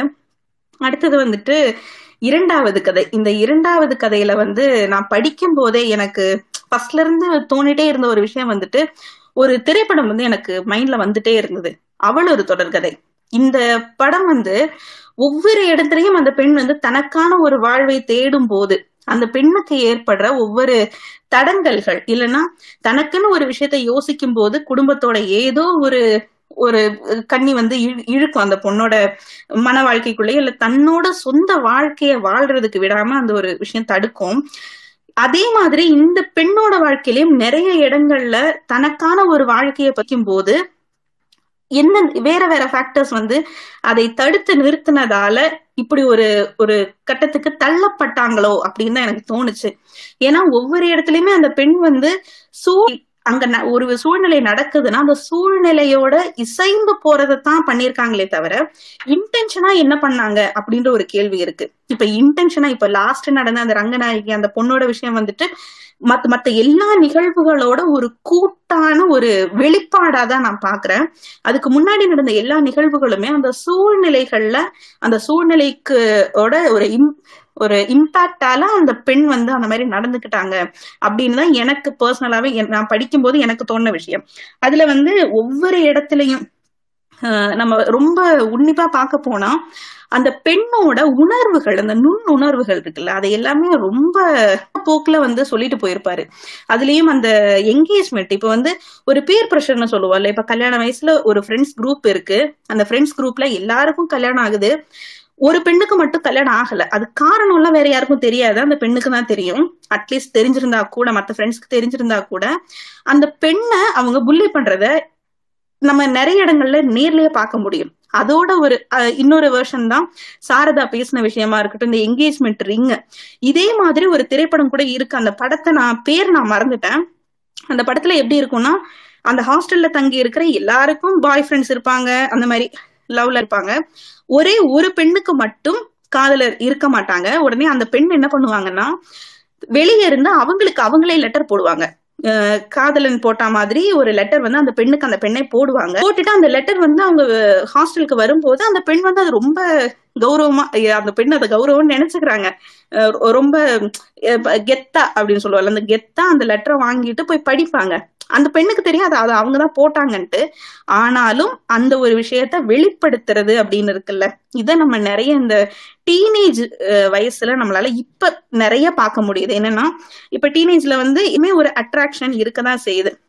அப்படி அட்ராக்ஷன் இருக்கும்போது தான் கூட இருக்கிற ஒரு ஃப்ரெண்ட் வந்து யாரோ ஒரு பையன் கூட கமிட் ஆகுறாங்க. இல்ல அந்த மாதிரி ஒரு அஹ், ஒரு அட்ராக்ஷன் இருக்கு அப்படின்லாம் இருக்கும்போது அந்த ஒரு ப்ரெஷராலேயே பல டீனேஜ் பொண்ணுங்களும் சரி அந்த பெண் குழந்தைகளும் சரி யாரோ ஒருத்தர் கூட கமிட் ஆகணும் அப்படின்ற அந்த கட்டாயத்தால கமிட் ஆகிற நிறைய குழந்தைகளை பார்க்க முடியுது. அது ரொம்ப நம்ம அந்த குழந்தைகளுக்கு சொல்லி கொடுத்து வளர்க்காததோட ஒரு விளைவோ அப்படின்னு தோணுது. இதெல்லாம் ஒரு பெரிய பெரிய விஷயம் இல்ல. இதெல்லாம் இயற்கையானதுதான். நீ கூட இருக்கிற ஒருத்தரோட ப்ரெஷரால நீ இப்படி பண்ணணும்னு அவசியம் கிடையாது.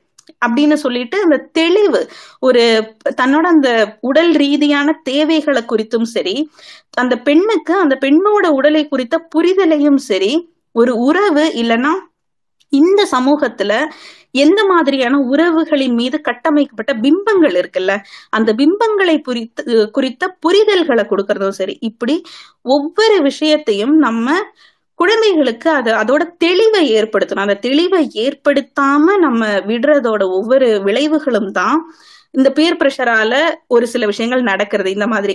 அடுத்தது வந்து இந்த கல்யாணம் ஆகாம இருக்கிறத ஒரு பெண்ணுக்கு ஒருவேளை இந்த பெண்ணுக்கு வந்து சூழ்நிலை காரணமா கல்யாணம் ஆகல. இப்ப நிஜமாக ஒரு பொண்ணுக்கு வந்து திருமணம் பண்ணிக்க இஷ்டம் இல்லைன்னு வச்சுப்போம். அந்த இஷ்டம் இல்லாதத அதை நேச்சுரலாவே எடுத்துக்கிறதுல அதை நார்மலைஸ் பண்ணல. அது வந்து இப்போ ஒரு பெண்ணுக்கு கல்யாணம் ஆகலைன்னா படிப்பாங்க. இப்போ ஒரு பெண் குழந்தைக்கு மேக்சிமம் இருக்கிறது இப்ப பிளஸ் டூ முடிச்சாங்கன்னா ஏதாவது ஒன்று படிப்பாங்க. வேலைக்கு இப்ப மேக்சிமம் வேலைக்கு போறாங்க. வேலைக்கு போறாங்க. வேலைக்கு போய் ஒரு ஒரு வருஷம் ஆயிடுச்சுன்னா அடுத்த கேள்வி யாரை பார்த்தாலும் கேக்குறது கல்யாணம் எப்போ கல்யாணம் எப்போ கல்யாணம் எப்போ? எதுக்கு இந்த கல்யாணத்தை பத்தி இவ்வளோ ஒரு போட்டு ப்ரெஷர் கொடுக்குறாங்க? அந்த பெண்ணுக்கு வேற ஏதாவது கூட கூட ஒரு ஐடியா இருக்கலாம்ல? ஒரு இடத்துக்கு போய் படிக்கணும்னு இருக்கலாம். இல்ல இதை விட தன்னோட வேலையில பெரிய ஒரு இடத்துக்கு போகணும்னு இருக்கலாம். ஆனா இதை எதையுமே கன்சிடர் பண்ணாம கல்யாணம் பண்றதுதான் ஒரு பெண்ணோட மிகப்பெரிய வாழ்க்கையின் லட்சம் பேசுற இந்த மனநிலை. இந்த மனநிலைய கேள்விக்கு உட்படுத்தியே ஆகணும் அப்படின்னு இந்த கதையை படிக்கும் போது எனக்கு தோணுச்சு. அடுத்தது வந்து இந்த கல்யாணம் நட நடக்குது அப்படின்னும் போது அந்த பெண்ணோட விருப்பம் இந்த இடத்துல அந்த பெண்ணுக்கு வந்து அந்த பையனை பிடிக்கல அப்படின்னு வெளிப்படுத்துற மாதிரி இருக்கும். அந்த இதுவும் கூட எத்தனை பேருக்கு அந்த வேண்டாம் அப்படின்னு சொல்றதுக்கான ஒரு ஒரு சூழ்நிலை அமைஞ்சிருக்கு.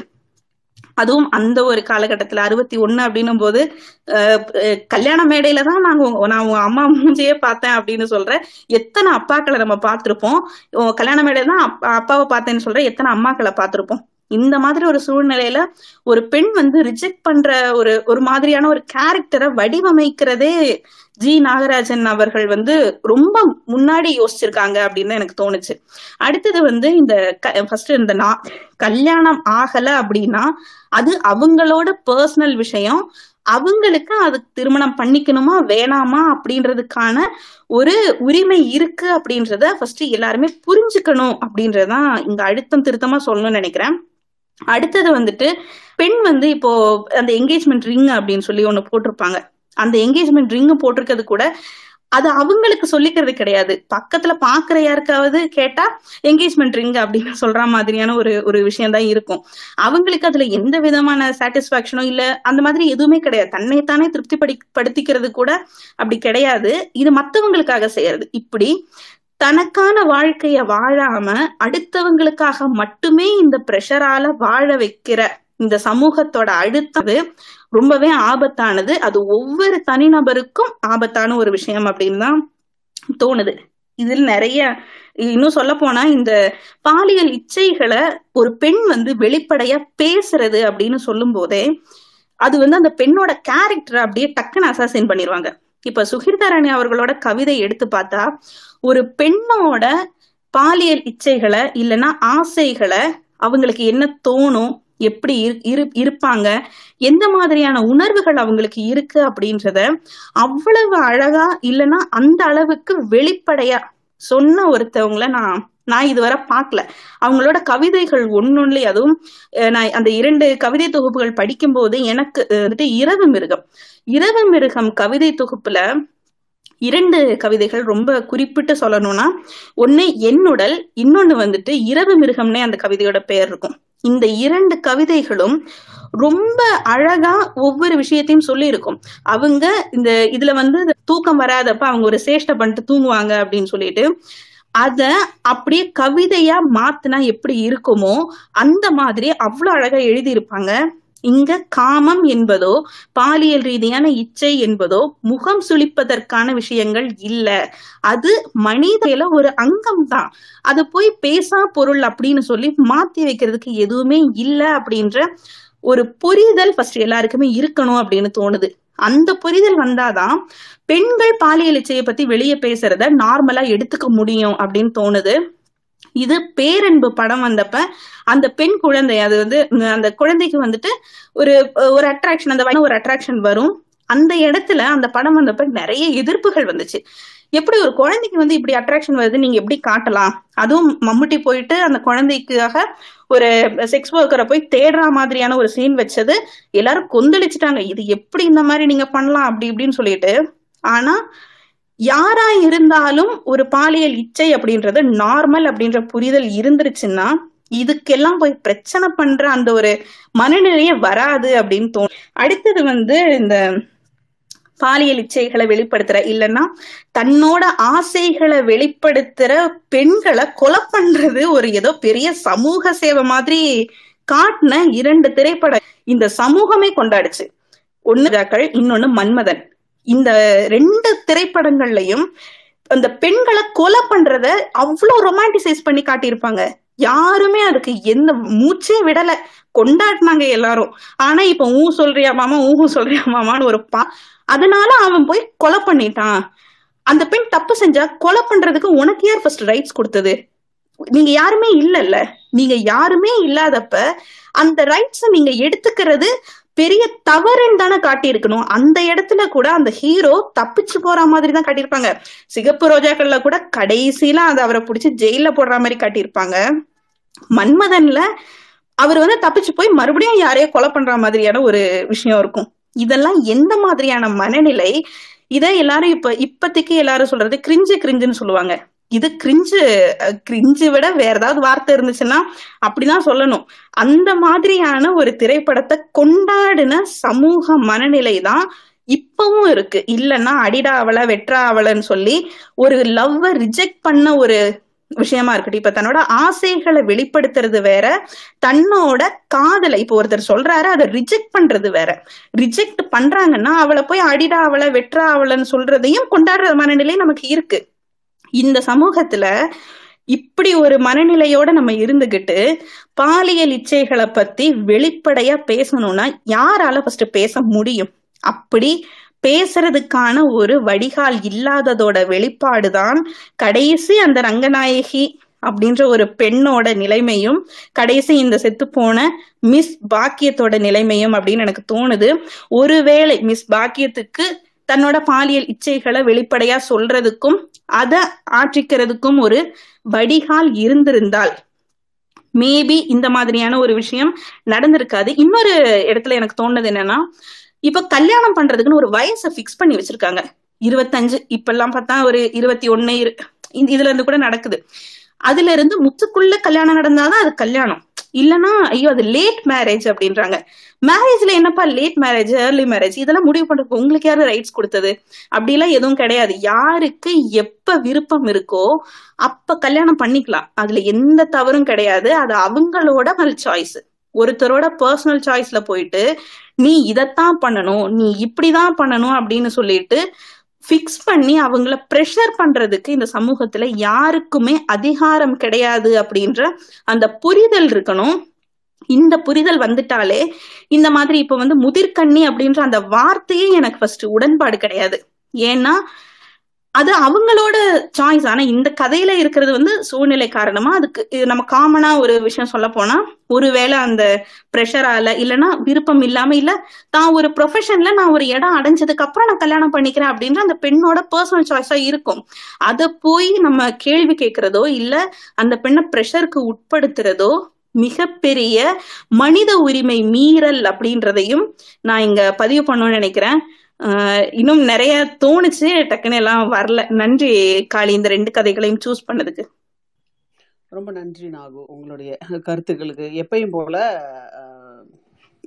தீப்பிளம்பா உங்களுடைய கருத்துக்களை வந்து ஒண்டர்ஃபுல்லாக வச்சுருக்கீங்க. யூ ஆல்வேஸ் ட்ரா பேரலல்ஸ் இப்போ கரண்ட் சுச்சுவேஷன் என்ன? அப்படின்றது எப்பயுமே நீங்கள் எந்த படைப்புக்கும் நீங்கள் அந்த அந்த பேரலில் ட்ரா பண்ணி கொண்டு வந்து வச்சிருவீங்க. இந்த இடத்துல இது இந்த இதுதான் அப்படின்றது. அண்டு கண்டிக்க தவறிய பழைய தப்புக்களையும் வந்து இன்னைக்கு வரைக்கும் இழுத்து நீங்கள் பாருங்கடா இன்னும் இதை இப்படி தான் வச்சுருக்கிறீங்க. அப்படின்றதையும் வந்து அதை நீங்க சுட்டி காட்ட தவறுவதில்லை.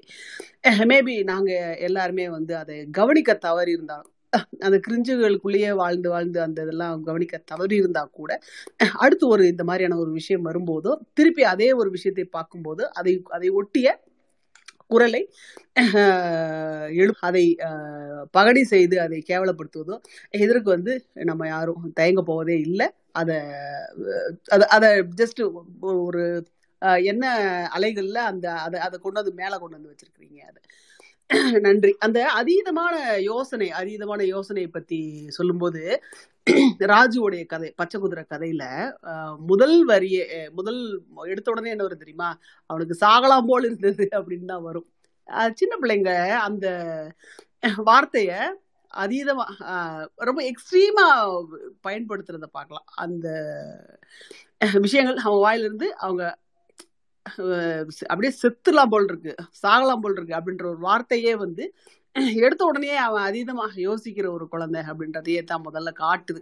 அண்ட் உன்னிப்பா கவனிக்கக்கூடிய ஒரு ஒரு கேரக்டர் வந்து கதை காலத்துல அன்னைக்கு ஊருக்கு போயிருந்தாங்க. யாருன்னா அந்த பையனோட அம்மா. அவங்க வந்து இல்ல அந்த யூனோ வந்து அவன் சீக்கிரம் படுத்து தூங்குற ஒரு விஷயத்துக்கு நடுவுல அவனுடைய முகக்குறிப்புகளை அவனுடைய பதட்டத்தை வேற யாரும் கவனிக்கல அப்படின்றதும் ஒரு பாயிண்ட் அது அவங்க இருந்திருந்தா அது எப்படி கதை போயிருந்திருக்கும்? இந்த இத்தனை இந்த பதட்டத்தை இத்தனை கனவுகளை இந்த பையன் அதே உணர்வுகளோட அதே உணர்வு எழுச்சியோட முழுக்க கடந்து கடந்து செல்ல வேண்டியிருக்க தேவை இருக்குமா? அப்படின்றதும் எனக்கு தெரியல. ஸோ இயர்லியஸ்ட் குழந்தைங்களோட இந்த முகக்குறிப்பை நம்ம பார்த்து ஏர்லியஸ்ட் அவங்களுடைய பதட்டங்களை வந்து எக்ஸாக்டா முழுக்க அவங்க நமக்கு ஷேர் பண்ணிக்கிறதுக்கு பெரும்பாலான விஷயத்த சமயங்கள்ல தயாரா இருக்க மாட்டாங்க. பட் என்ன நாள் பார்த்துக்கலாம் அப்படின்றதோ இல்ல பாசிட்டிவான விஷயங்கள்ல மைண்டை திருப்புறதோ ஏதோ ஒரு விஷயத்த பண்றத பண்றதுக்கான ஒரு நல்ல ஒரு சூழல் வீட்டில் நம்ம பெரியவங்களை அமைச்சு கொடுத்து கொடுக்கணும் அப்படின்றதை தான் கேட்டுக்கிறேன். வேற யாரும் நண்பர்கள் இதை பற்றி பேச இது இருந்தால் பாயிண்ட்ஸ் இருந்தால் வந்து பேசுங்க. இல்லைன்னா நம்ம we will finish it for the day நம்ம நாளைக்கு இன்னும் கொஞ்சம் ஒரு ஒரு பெரிய கதையை எடுத்து வாசிக்கலாம்னு நினைக்கிறேன் நீங்கள் என்ன நினைக்கிறீங்க மீரா? நாகு?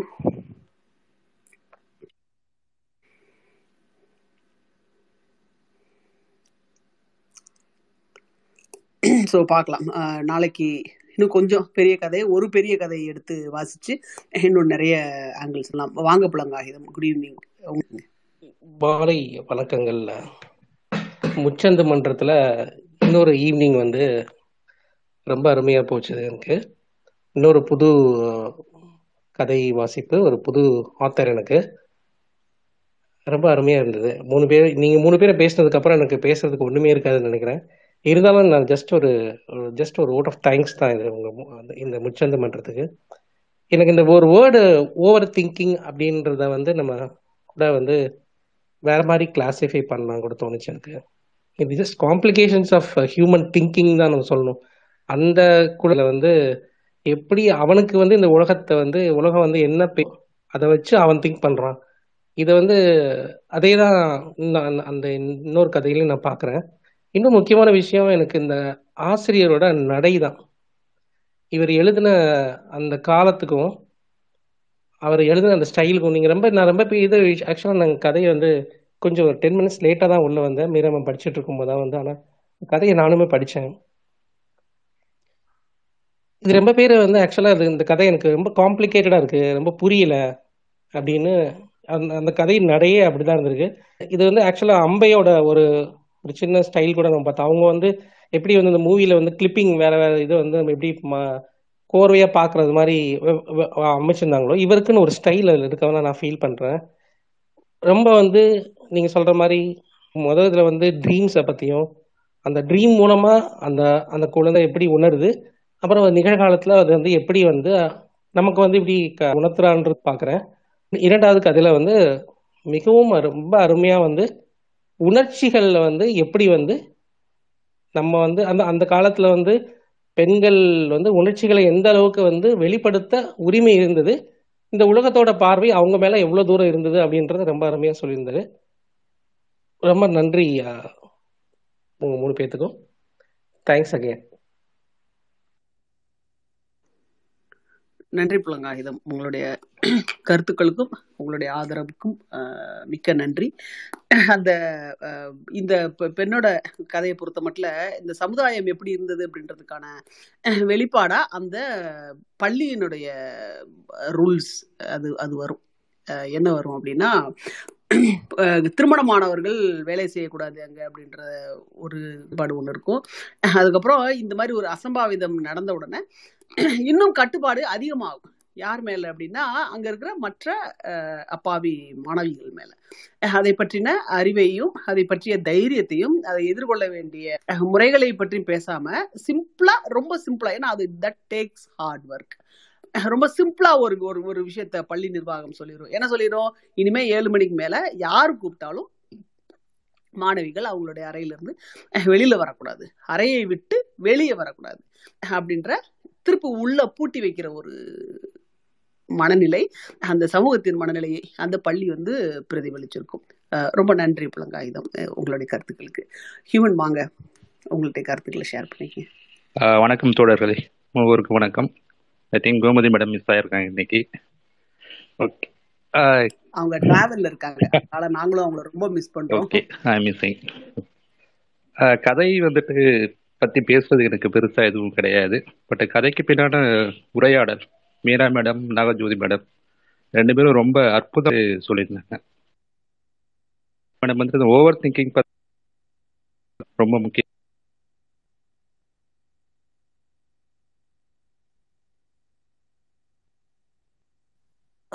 ஹியூமன் தொடர் நீங்க பேசுறது பிரேக் ஆகுது. கொஞ்சம் நெட்வொர்க் சரி பண்றீங்களா?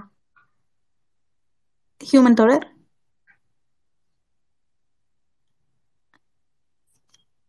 ஹியூமன் தொடர் பேசுறது கேக்குதா? காளி உங்களுக்கு கிளியரா இருக்கா? எனக்கு பிரேக் ஆகுது. எனக்கு பிரேக் தான் ஆகுது. அதுதான் நான் சொல்ல வந்தேன். ஓகே ஓகே ஹியூமன் பேசுறது கேக்குதுங்களா? எனக்கு நீங்க பேசுறது கேட்கவே இல்லை. வெளியில போயிட்டு வேணா உள்ள வரீங்களா ஓகே கனெக்டிங் போயிட்டு ஓகே ஓகே வாங்க எம்கே வெல்கம் ஹாய்க்கா வாங்கடா உங்க கருத்துக்களை ஷேர் பண்ணுங்க எனக்கு வந்து அந்த டீச்சர் ஸ்டோரி தான் ரொம்ப ரொம்ப பாந்தமா இருந்தது. லைக் சின்ன கதை தான்.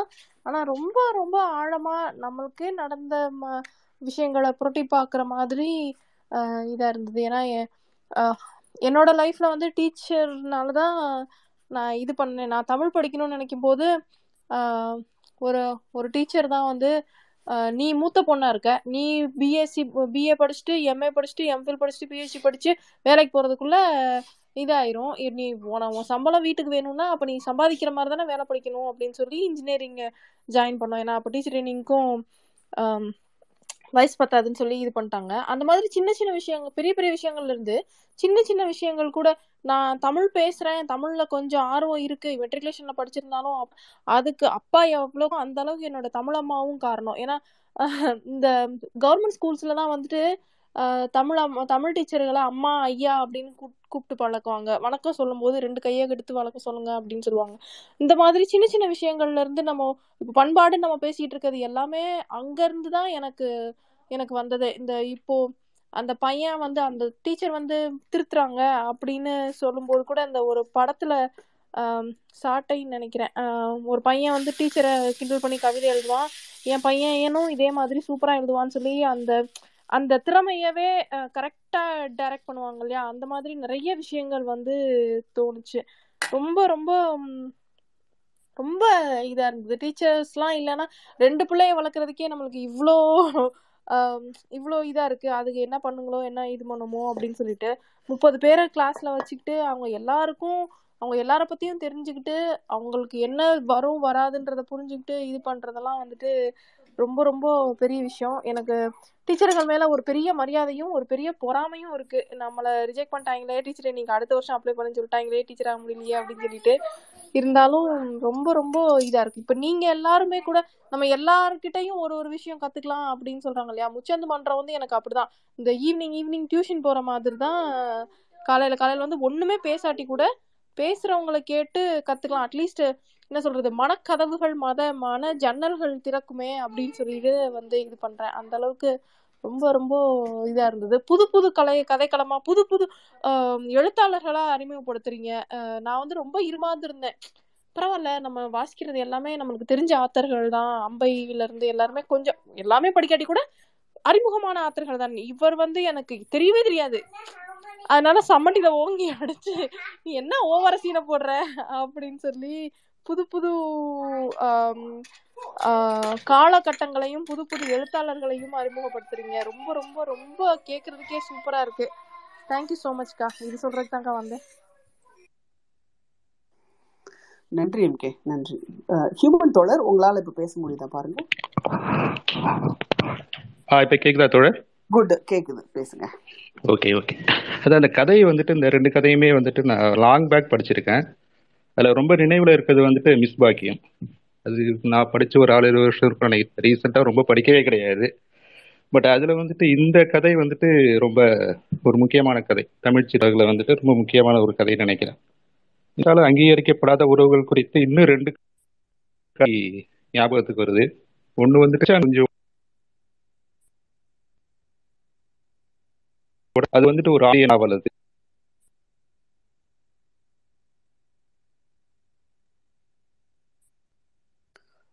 தோழர் மன்னிக்கணும். பிரேக் ஆகுது திரும்ப. அப்படியே அப்படி அப்படியே மொபைல்ல மேல தூக்கி வச்சு எங்கேயாவது சிக்னலை பிடிச்சு இழுத்துருக்க பார்ப்போம் அஹ் தோழர் இவன்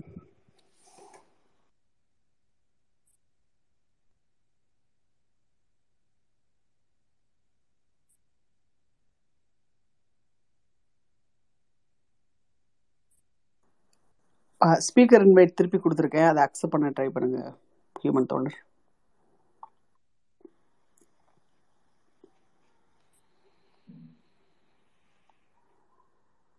ஓகே அக்செப்ட் பண்ணுறேன் பண்ணிட்டேன்.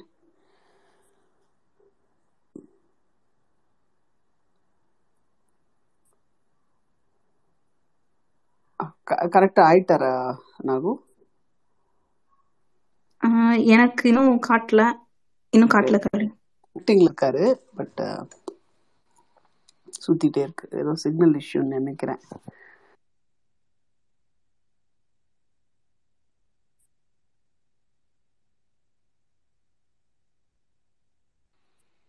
சிஎஸ்கே தோழர் ரிக்வஸ்ட் காட்டுச்சு. இப்போ சிஎஸ்கே தோழரை காட்டல. இருக்காரே. ரிக்வெஸ்ட் ஸ்பீக்கர் கொடுத்துருங்க.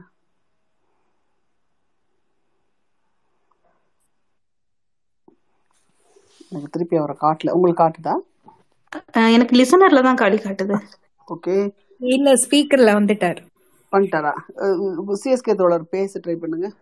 நாங்க எங்களுக்கு கேக்குறீங்களான்னு ஓகே ஓகே. கே கேட்கும்னு நினைக்கிறேன். எஸ் எஸ் எஸ் எஸ் வாங்க புது ஐடி போல் இருக்கே. வாங்க வாங்க. ஆமாம் தேங்க்யூ ஸோ இன்னைக்கு அந்த வாசிப்பு வந்து ரொம்ப நல்லா இருந்தது.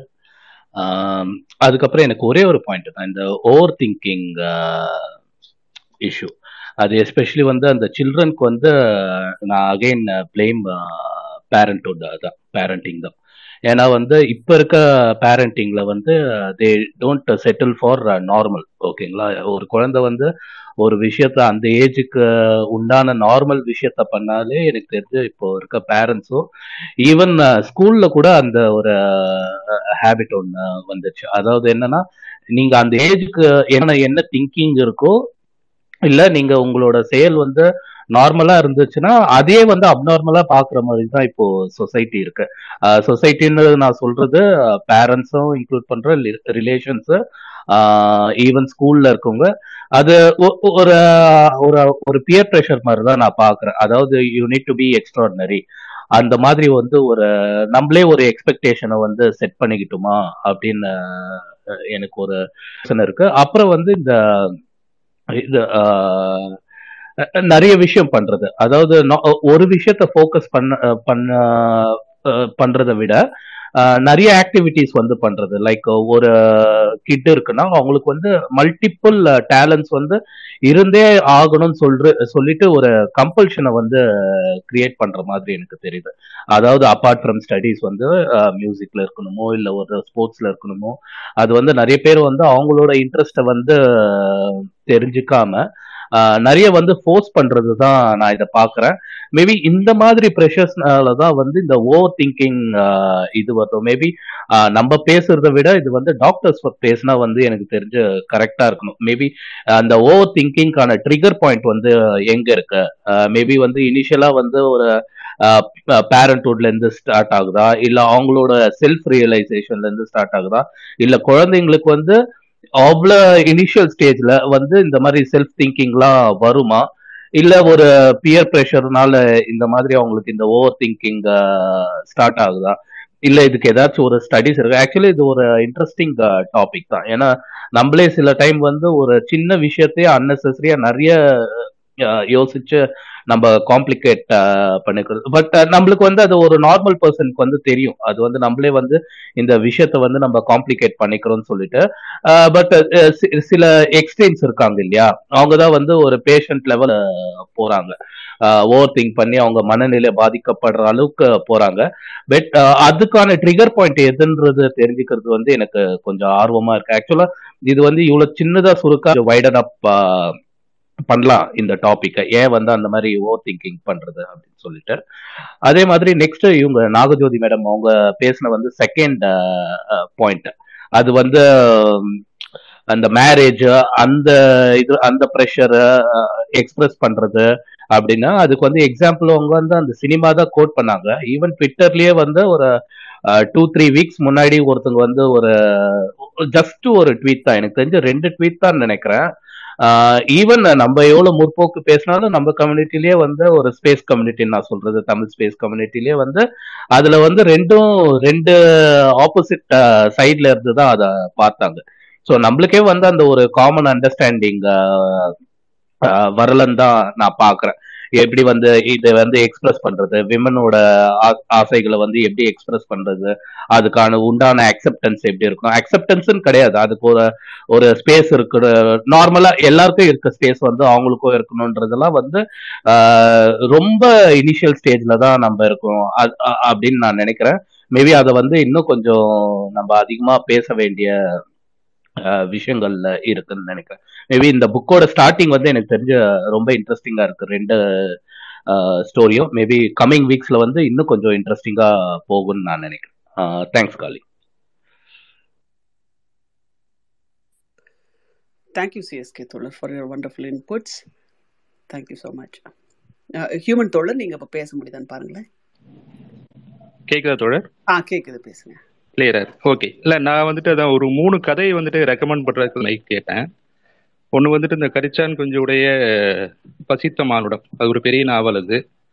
அது வந்துட்டு ஒரு ஆணுக்கும் ஆணுக்குமான ஒரு ஈர்ப்பு கொடுத்து அந்த காலத்தில் எழுதின எனக்கு தெரிஞ்சு முதல் நாவல் அப்படின்ற மாதிரி நிறைய பேர் சொல்லியிருக்காங்க. அது ஒன்று ரெண்டாவது வந்துட்டு ஒருவேளை நீங்கள் இப்போ ஏற்கனவே படிச்சிருக்கலாம். ஆஹ் கி. ராஜநாராயணோட கதையில் வந்துட்டு கோமதி அப்படின்ற ஒரு கதை. அது ஓகே. அது ஒரு திருநங்கை பத்தின ஒரு சிறுகதை. அது ரொம்ப சின்ன கதை தான் அது அதை பற்றியும் தொடர்ந்து நம்ம பேசலாம். இதுக்கு அப்புறமா வந்துட்டு கள்ளம் அப்படின்னு சொல்லிட்டு ஒரு நாவல். அது தஞ்சை பிரகாஷோடது. மன்னர் காலத்தில் அந்த சரபோஜி மன்னர் காலத்தில் வந்த ஒரு ஜமீன்தார் அவருடைய மகன். ஜமீன்தார் கிடையாது அவர் ஒரு பெரிய கலைஞர் ஓவியர் அவர். அவருடைய பையன் வந்துட்டு ஒரு லோஃபர் மாதிரி சுற்றிட்டு இருப்பான். அவன் வந்துட்டு ஹி வில் பி ஹேவிங் ஒரு டிஃப்ரெண்ட் வியூஸ் அபவுட் லைஃப் ரொம்ப சிறப்பான ஒரு நாவல். இந்த மூர்த்தி வந்துட்டு முச்சந்து மன்றம் வந்துட்டு பேசணும்னு ஆசைப்படுறேன். இதுக்காக தான் அமைக்குவாங்க அதுக்கப்புறமா இந்த இன்னைக்கு படிச்ச இந்த ரெண்டு கதைகள்ல இந்த பின் உரையாடலாம் மீரா மேடம் மீரா தோழர் அண்ட் நாகஜய தோழர். ரொம்ப சிறப்பா வந்துட்டு பேசினாங்க. அது நாகஜோதி தோழர் வந்துட்டு முதிர் கன்னிகள்ன்ற வார்த்தையே தப்பு அப்படின்னு சொன்னது வந்துட்டு ரொம்ப பிடிச்சிருந்தது. திருமணம் என்பது வந்துட்டு எப்பவுமே வந்துட்டு ஒரு தனிப்பட்ட மனிதனுடைய நபருடைய விருப்பு விருப்பு சார்ந்தது தான் ஆனால் சமுதாயம் வந்துட்டு அதை ஒரு இருபத்தஞ்சு வயசாயிடுச்சா கட்டாயம் வந்து வேலைக்கு போயிட்டியா. அடுத்து வந்து நீ கல்யாணம் பண்ணியே ஆகணுன்ற மாதிரி ஒரு நிறைய ப்ரெஷர்ஸ் வந்துட்டு கொடுத்துக்கிட்டே இருக்கு. அவனுக்கு எப்போ தோணுது இல்லை அந்த பெண்ணுக்கு எப்போ தோணுதுன்ற அப்படின்ற எந்த விதமான ஒரு புரிதலும் இல்லாம இது வந்துட்டு ஒரு ரிச்சுவல் மாதிரி ஆயிடுச்சுன்னு தான் வந்துட்டு ஃபீல் பண்ணுறேன் கல்யாணம் அப்படின்றது. ஸோ இந்த மாதிரி கதைகள் அதன் வழியான உரையாடல்கள் இதெல்லாம் வந்துட்டு நம்மளுடைய கருத்துக்களை சிந்தனைகளை தெளிவுபடுத்தும் விரிவுபடுத்தும். இதை தொடர்ந்து நிகழ்த்திட்டு இருக்கும் உச்சத்துமன்றத்துடைய நான்கு தோழர்களுக்கும் மீண்டும் நன்றி. வணக்கம். நன்றிகள். ஹியூமன் தோழர் உங்களுடைய மேலான கருத்துக்கள் உங்களுடைய சஜஷன்ஸ் மற்றும் உங்களுடைய அஹ், தொடர்ந்து எங்களை ரொம்ப ரொம்ப ஊக்கப்படுத்துது. அதற்கு ரொம்ப நன்றி. நான் சொல்லி கண்டிப்பா சொல்லிக்க விருப்பப்படுறேன். அஹ், நாக நாகர நாகஜோதி சொன்னது வந்து நீங்க சொன்ன மாதிரி திரைப்படத்தை தான் சொன்னாங்க. ஜஸ்ட் ரொம்ப ரீசெண்டா ஒரு எக்ஸாம்பிள் சொல்லணும் அப்படின்னா மச்சு எனக்கு ஒரு டாஸ்க் ஒன்று கொடுத்துருந்தாங்க. ஒரு எயிட்டீன் ப்ளஸ் கவிதை எழுதணும் அப்படின்னு சொல்லிட்டு. அதை எழுதி நான் போஸ்ட் பண்ணியிருந்தேன். அதற்கு வந்த இது இது வந்து பிட்டு படம் அப்படின்ற மாதிரியான கம்பேரிசன் வந்தது. அது அதை அதை ஒரு சாதாரண ஒரு வெளிப்பாடு அது ஒரு காதல் உணர்வு வெளிப்பாடாக இருக்கலாம் இல்லை காம உணர்வு வெளிப்பாடாக இருக்கலாம். எல்லாருக்கும் தெரியும் இங்கே இருக்கிறவங்க எல்லாருமே அடல்ட் அப்படின்றத. எந்த எந்த அளவுக்கு இங்கே பேச்சு சுதந்திரம் எந்த அளவுக்கு இங்கே பாலியல் சுதந்திரம் நிலவுது அப்படின்றது தெரியும். பட் அது ஒரு பெண்களின் அட- அடையாளத்திலிருந்து வரும்போது அதற்கான எதிர்வினைகளை அது மைனாரிட்டியா இருக்கலாம் பட் அங்க இருக்கு. மைனாரிட்டியாக அதை வெளியில சொல்றதுக்கான தைரியம் இருக்கு. மைனாரிட்டிக்கு இருக்கு. அண்ட் மெஜாரிட்டி பார்த்துட்டு யூனோ டபுள் சிட்டி போட கடந்து போகலாம். அது இன்னும் இயல்பு அப்படின்ற ஆகிற ஒரு விஷயமாக இன்னும் இங்கே ஆகலை அப்படின்றது ரொம்ப வருத்தத்துக்குரிய விஷயம். பட் அதுக்காக நம்ம சும்மா இருக்க முடியாது. தொடர்ச்சியாக பேசி பேசி பேசி இதை நார்மலைஸ் பண்ணி தான் ஆகணும் இதை வந்து சமுதாயம் ஏத்துக்கிட்டு தான் ஆகணும் இல்லையா? இது இதை வந்து அஹ், அதற்காகத்தான் நம்ம தொடர்ச்சியா பேசிக்கிட்டே இருக்கோம். ஏன் வேற? இது இதை இதை இதை பேசலாமே அதை பேசலாமே அப்படின்ற வாட்டர் பவுட்ரி தாராளமா எங்கள் மேல் பாய்ச்சலாம். But we decide what we read and எது எங்களுக்கு முக்கியம் அப்படின்றத நாங்க கண்டிப்பா நாங்களே டிசைட் பண்ணிப்போம். அதையும் தான் வந்து சில விமர்சனங்களுக்கு மே பதிலாக நான் சொல்றது. ரொம்ப ரொம்ப நன்றி. ரொம்ப ரொம்ப நன்றி. உங்களுடைய தொடர்ச்சியான ஆதரவுகள் எங்களை வந்து பெரும் ஊக்கம் அளிக்கின்றன. நன்றி. சில்வியன் தோழர் வாங்க வெல்கம். வணக்கம். கோர்வையா இல்லைனாலும் கொஞ்சம் சாரி அபவுட் இட் இது வந்து நான் செகண்ட் கதையை படிச்சிருக்கேன்னு நினைக்கிறேன். ஆனா வந்து என்னால I don't know I mean like நான் படிச்சிருக்கேன்னு நினைக்கிறேன். ஐ மீன் இந்த மெமரி இருக்கு எனக்கு. So so one of the things நான் என்னன்னா இப்போ வந்து எந்த அளவுக்கு பேடா இருக்குன்னா நான் அதை ஆக்சுவலாக ஒரு இன்ஸ்டாகிராமில் ஒரு சின்ன கவிதை ஒன்று எழுதியிருந்தேன். இட்ஸ் அபவுட் பைசெக்சுவாலிட்டி ஏன்னா என்னோட ஃப்ரெண்டை இன்ஸ்பயர் பண்ணி என்னோட பெஸ்ட் ஃப்ரெண்ட் வந்து லெஸ்பியன் ஸோ இங்கே யூகேல ஸோ அவளை இன்ஸ்பயர் பண்ணி ஒரு கவிதை சின்ன கவிதை ரொம்ப ஒன்றும்லாம் இல்லை.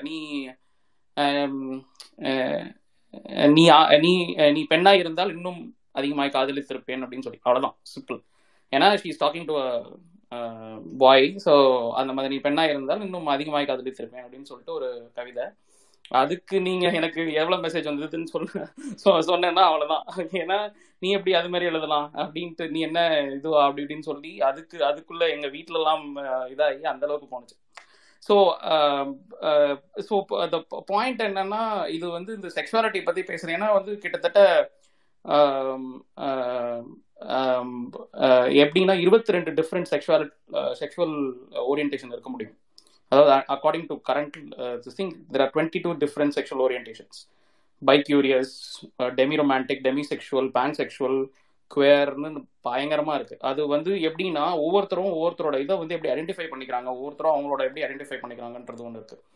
அதே மாதிரி ஜெண்டர்லேயே வந்து கிட்டத்தட்ட ஐம்பத்தெட்டு ஜெண்டர் டிஃப்ரென்சியேஷன் சொல்றாங்க. ஸோ இந்த அளவுக்கு வந்து போயிட்டு இருக்க சமயத்துல அவங்க வந்து இது இது எப்படின்னா நம்ம வந்து இப்போ ஒரு எட்ரோசெக்ஷுவல் இதை வந்து பேசுறதுக்கே வந்து இவ்வளோ பிரச்சனை இருக்கு. ஒரு ஒரு சொசைட்டில உள்ள பிரச்சனை இருக்குன்னா அப்ப நம்ம யோசிக்கணும் நம்ம எவ்வளோ ரெக்ரெசிவா இருக்கும். ஒரு எட்ரோசெக்ஷுவல் இதை வந்து நம்ம பேசுறதுக்கு இவ்வளோ கஷ்டம் கஷ்டமா இருக்கு நம்மளுக்கு.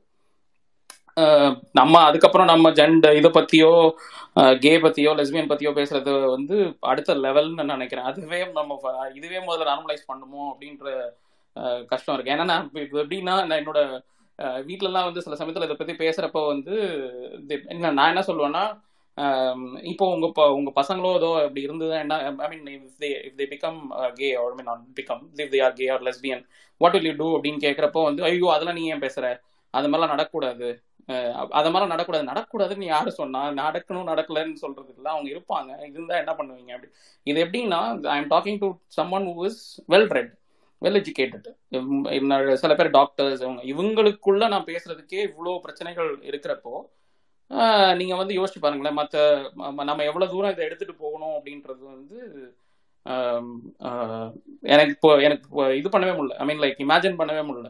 அது வந்து எவ்வளோ அப்ரெசிவாக நம்ம வச்சுருக்கோம் ஃபீமேல் செக்ஷுவாலிட்டி பற்றி பேசாமல் ஓப்பனாக பேசாமல் புக்ஸ் எழுத முடியாமல் ஏன்னா நான் வந்து நான் வந்து இங்கிலீஷ் புக்ஸ் தான் படிச்சிருக்கேன். எனக்கு வந்து தெரிஞ்ச அது மாதிரி ஃபீமேல் செக்ஷுவாலிட்டி பற்றி தெரிஞ்சுக்கணுன்றப்ப நான் வந்து இங்கிலீஷ் புக்ஸ் தான் போய் படிச்சேனே தவிர என்னால் வந்து தமிழில் வந்து ஒரு புக் எடுத்து நான் என்னால் படிக்க முடியல. ஏன்னா இல்லை.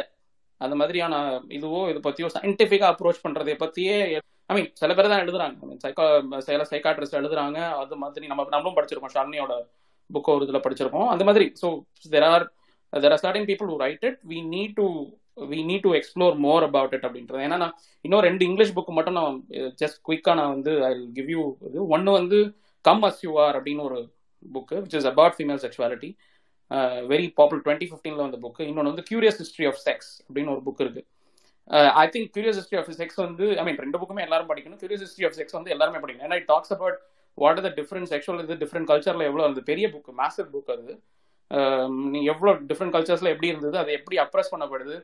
அப்படின்றது. அதுவும் இது ரெண்டும் ப- இது ரெண்டும் சஜஸ்ட் பண்ண நினைச்சேன். லாஸ்ட் வந்து இது all these oppression everything is about until at the end it comes to power it's about power எப்படி வந்து அந்த சொசைட்டி நாம் எப்படி வந்து ஒரு கண்ட்ரோல் பண் கண்ட்ரோல் பண்ணுறதுக்காக இந்த பவர் நான் எப்பயுமே அப்படிதான் நடப்பேன் எல்லாமே எல்லா வித இஷ்யூஸுமே வந்து ஃபீமேல் அப்ரேஷன் ஆகட்டும் செக்ஷுவாலிட்டியை இது பண்ணுறதாகட்டும் அது மேலோட செக்ஷுவாலிட்டியை ஸ்டாப் பண்ணுறதா இருந்தாலும் ஃபீமேலோட செக்ஷுவாலிட்டி ஸ்டாப் பண்ணுறதாலும் அது வந்து ஒரு ஒரு பவரை கொண்டு வரணும். அது அதுக்காக உருவாக்கப்பட்டது தான் மேரேஜ் அப்படின்னு நான் நினைக்கிறது. என்னோட இது வந்து அந்த பவர் எக்ஸாக்ட் பண்றதா உருவாக்கப்பட்டது தான் மேரேஜ்ன்ற ஒரு கான்செப்ட் அப்படின்னு நான் என்னோட thought process thank you so much அவ்வளோ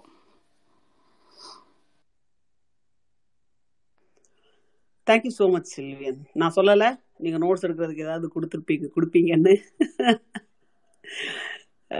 Thank you thank you so much உங்களுடைய ஷேருக்கும் தொடர்ச்சியான ஆதரவுக்கும் நன்றி. இன்னும் வேறு வேற ஏதோ பேசணும்னு நினச்சிட்டு இருந்தேன். பட் சில்வியன் பேசுனதுல நான் என்ன பேசணுன்றதே நான் மறந்துட்டேன். ஸோ சில்வியன் இஸ் ஆல்வேஸ் இதுதான். ஆமாம் எங்களுக்கு பிடித்த ஒரு பேச்சாளர். நன்றி அனைவருக்கும். இன்னைக்கு ஸ்பீக்கர்ஸ் எல்லாம் பேசியாச்சு. இன்னும் வேற யாராவது பேச விருப்பம் இருந்தால் ரெக்வஸ்ட் கொடுக்கலாம். இல்லைன்னா will go ahead with something else இது ஆசிரியருடைய நடை முடிச்சிடலாமா? முடிச்சிடலாமா நாகும் முடிச்சிடலாம் முடிச்சிடலாம் கண்ணு முடிச்சிடலாம். யா யாராவது சொன்னாங்களே யாரு? புலங்காங்கிதம் ஏதோ பேசினாரோ?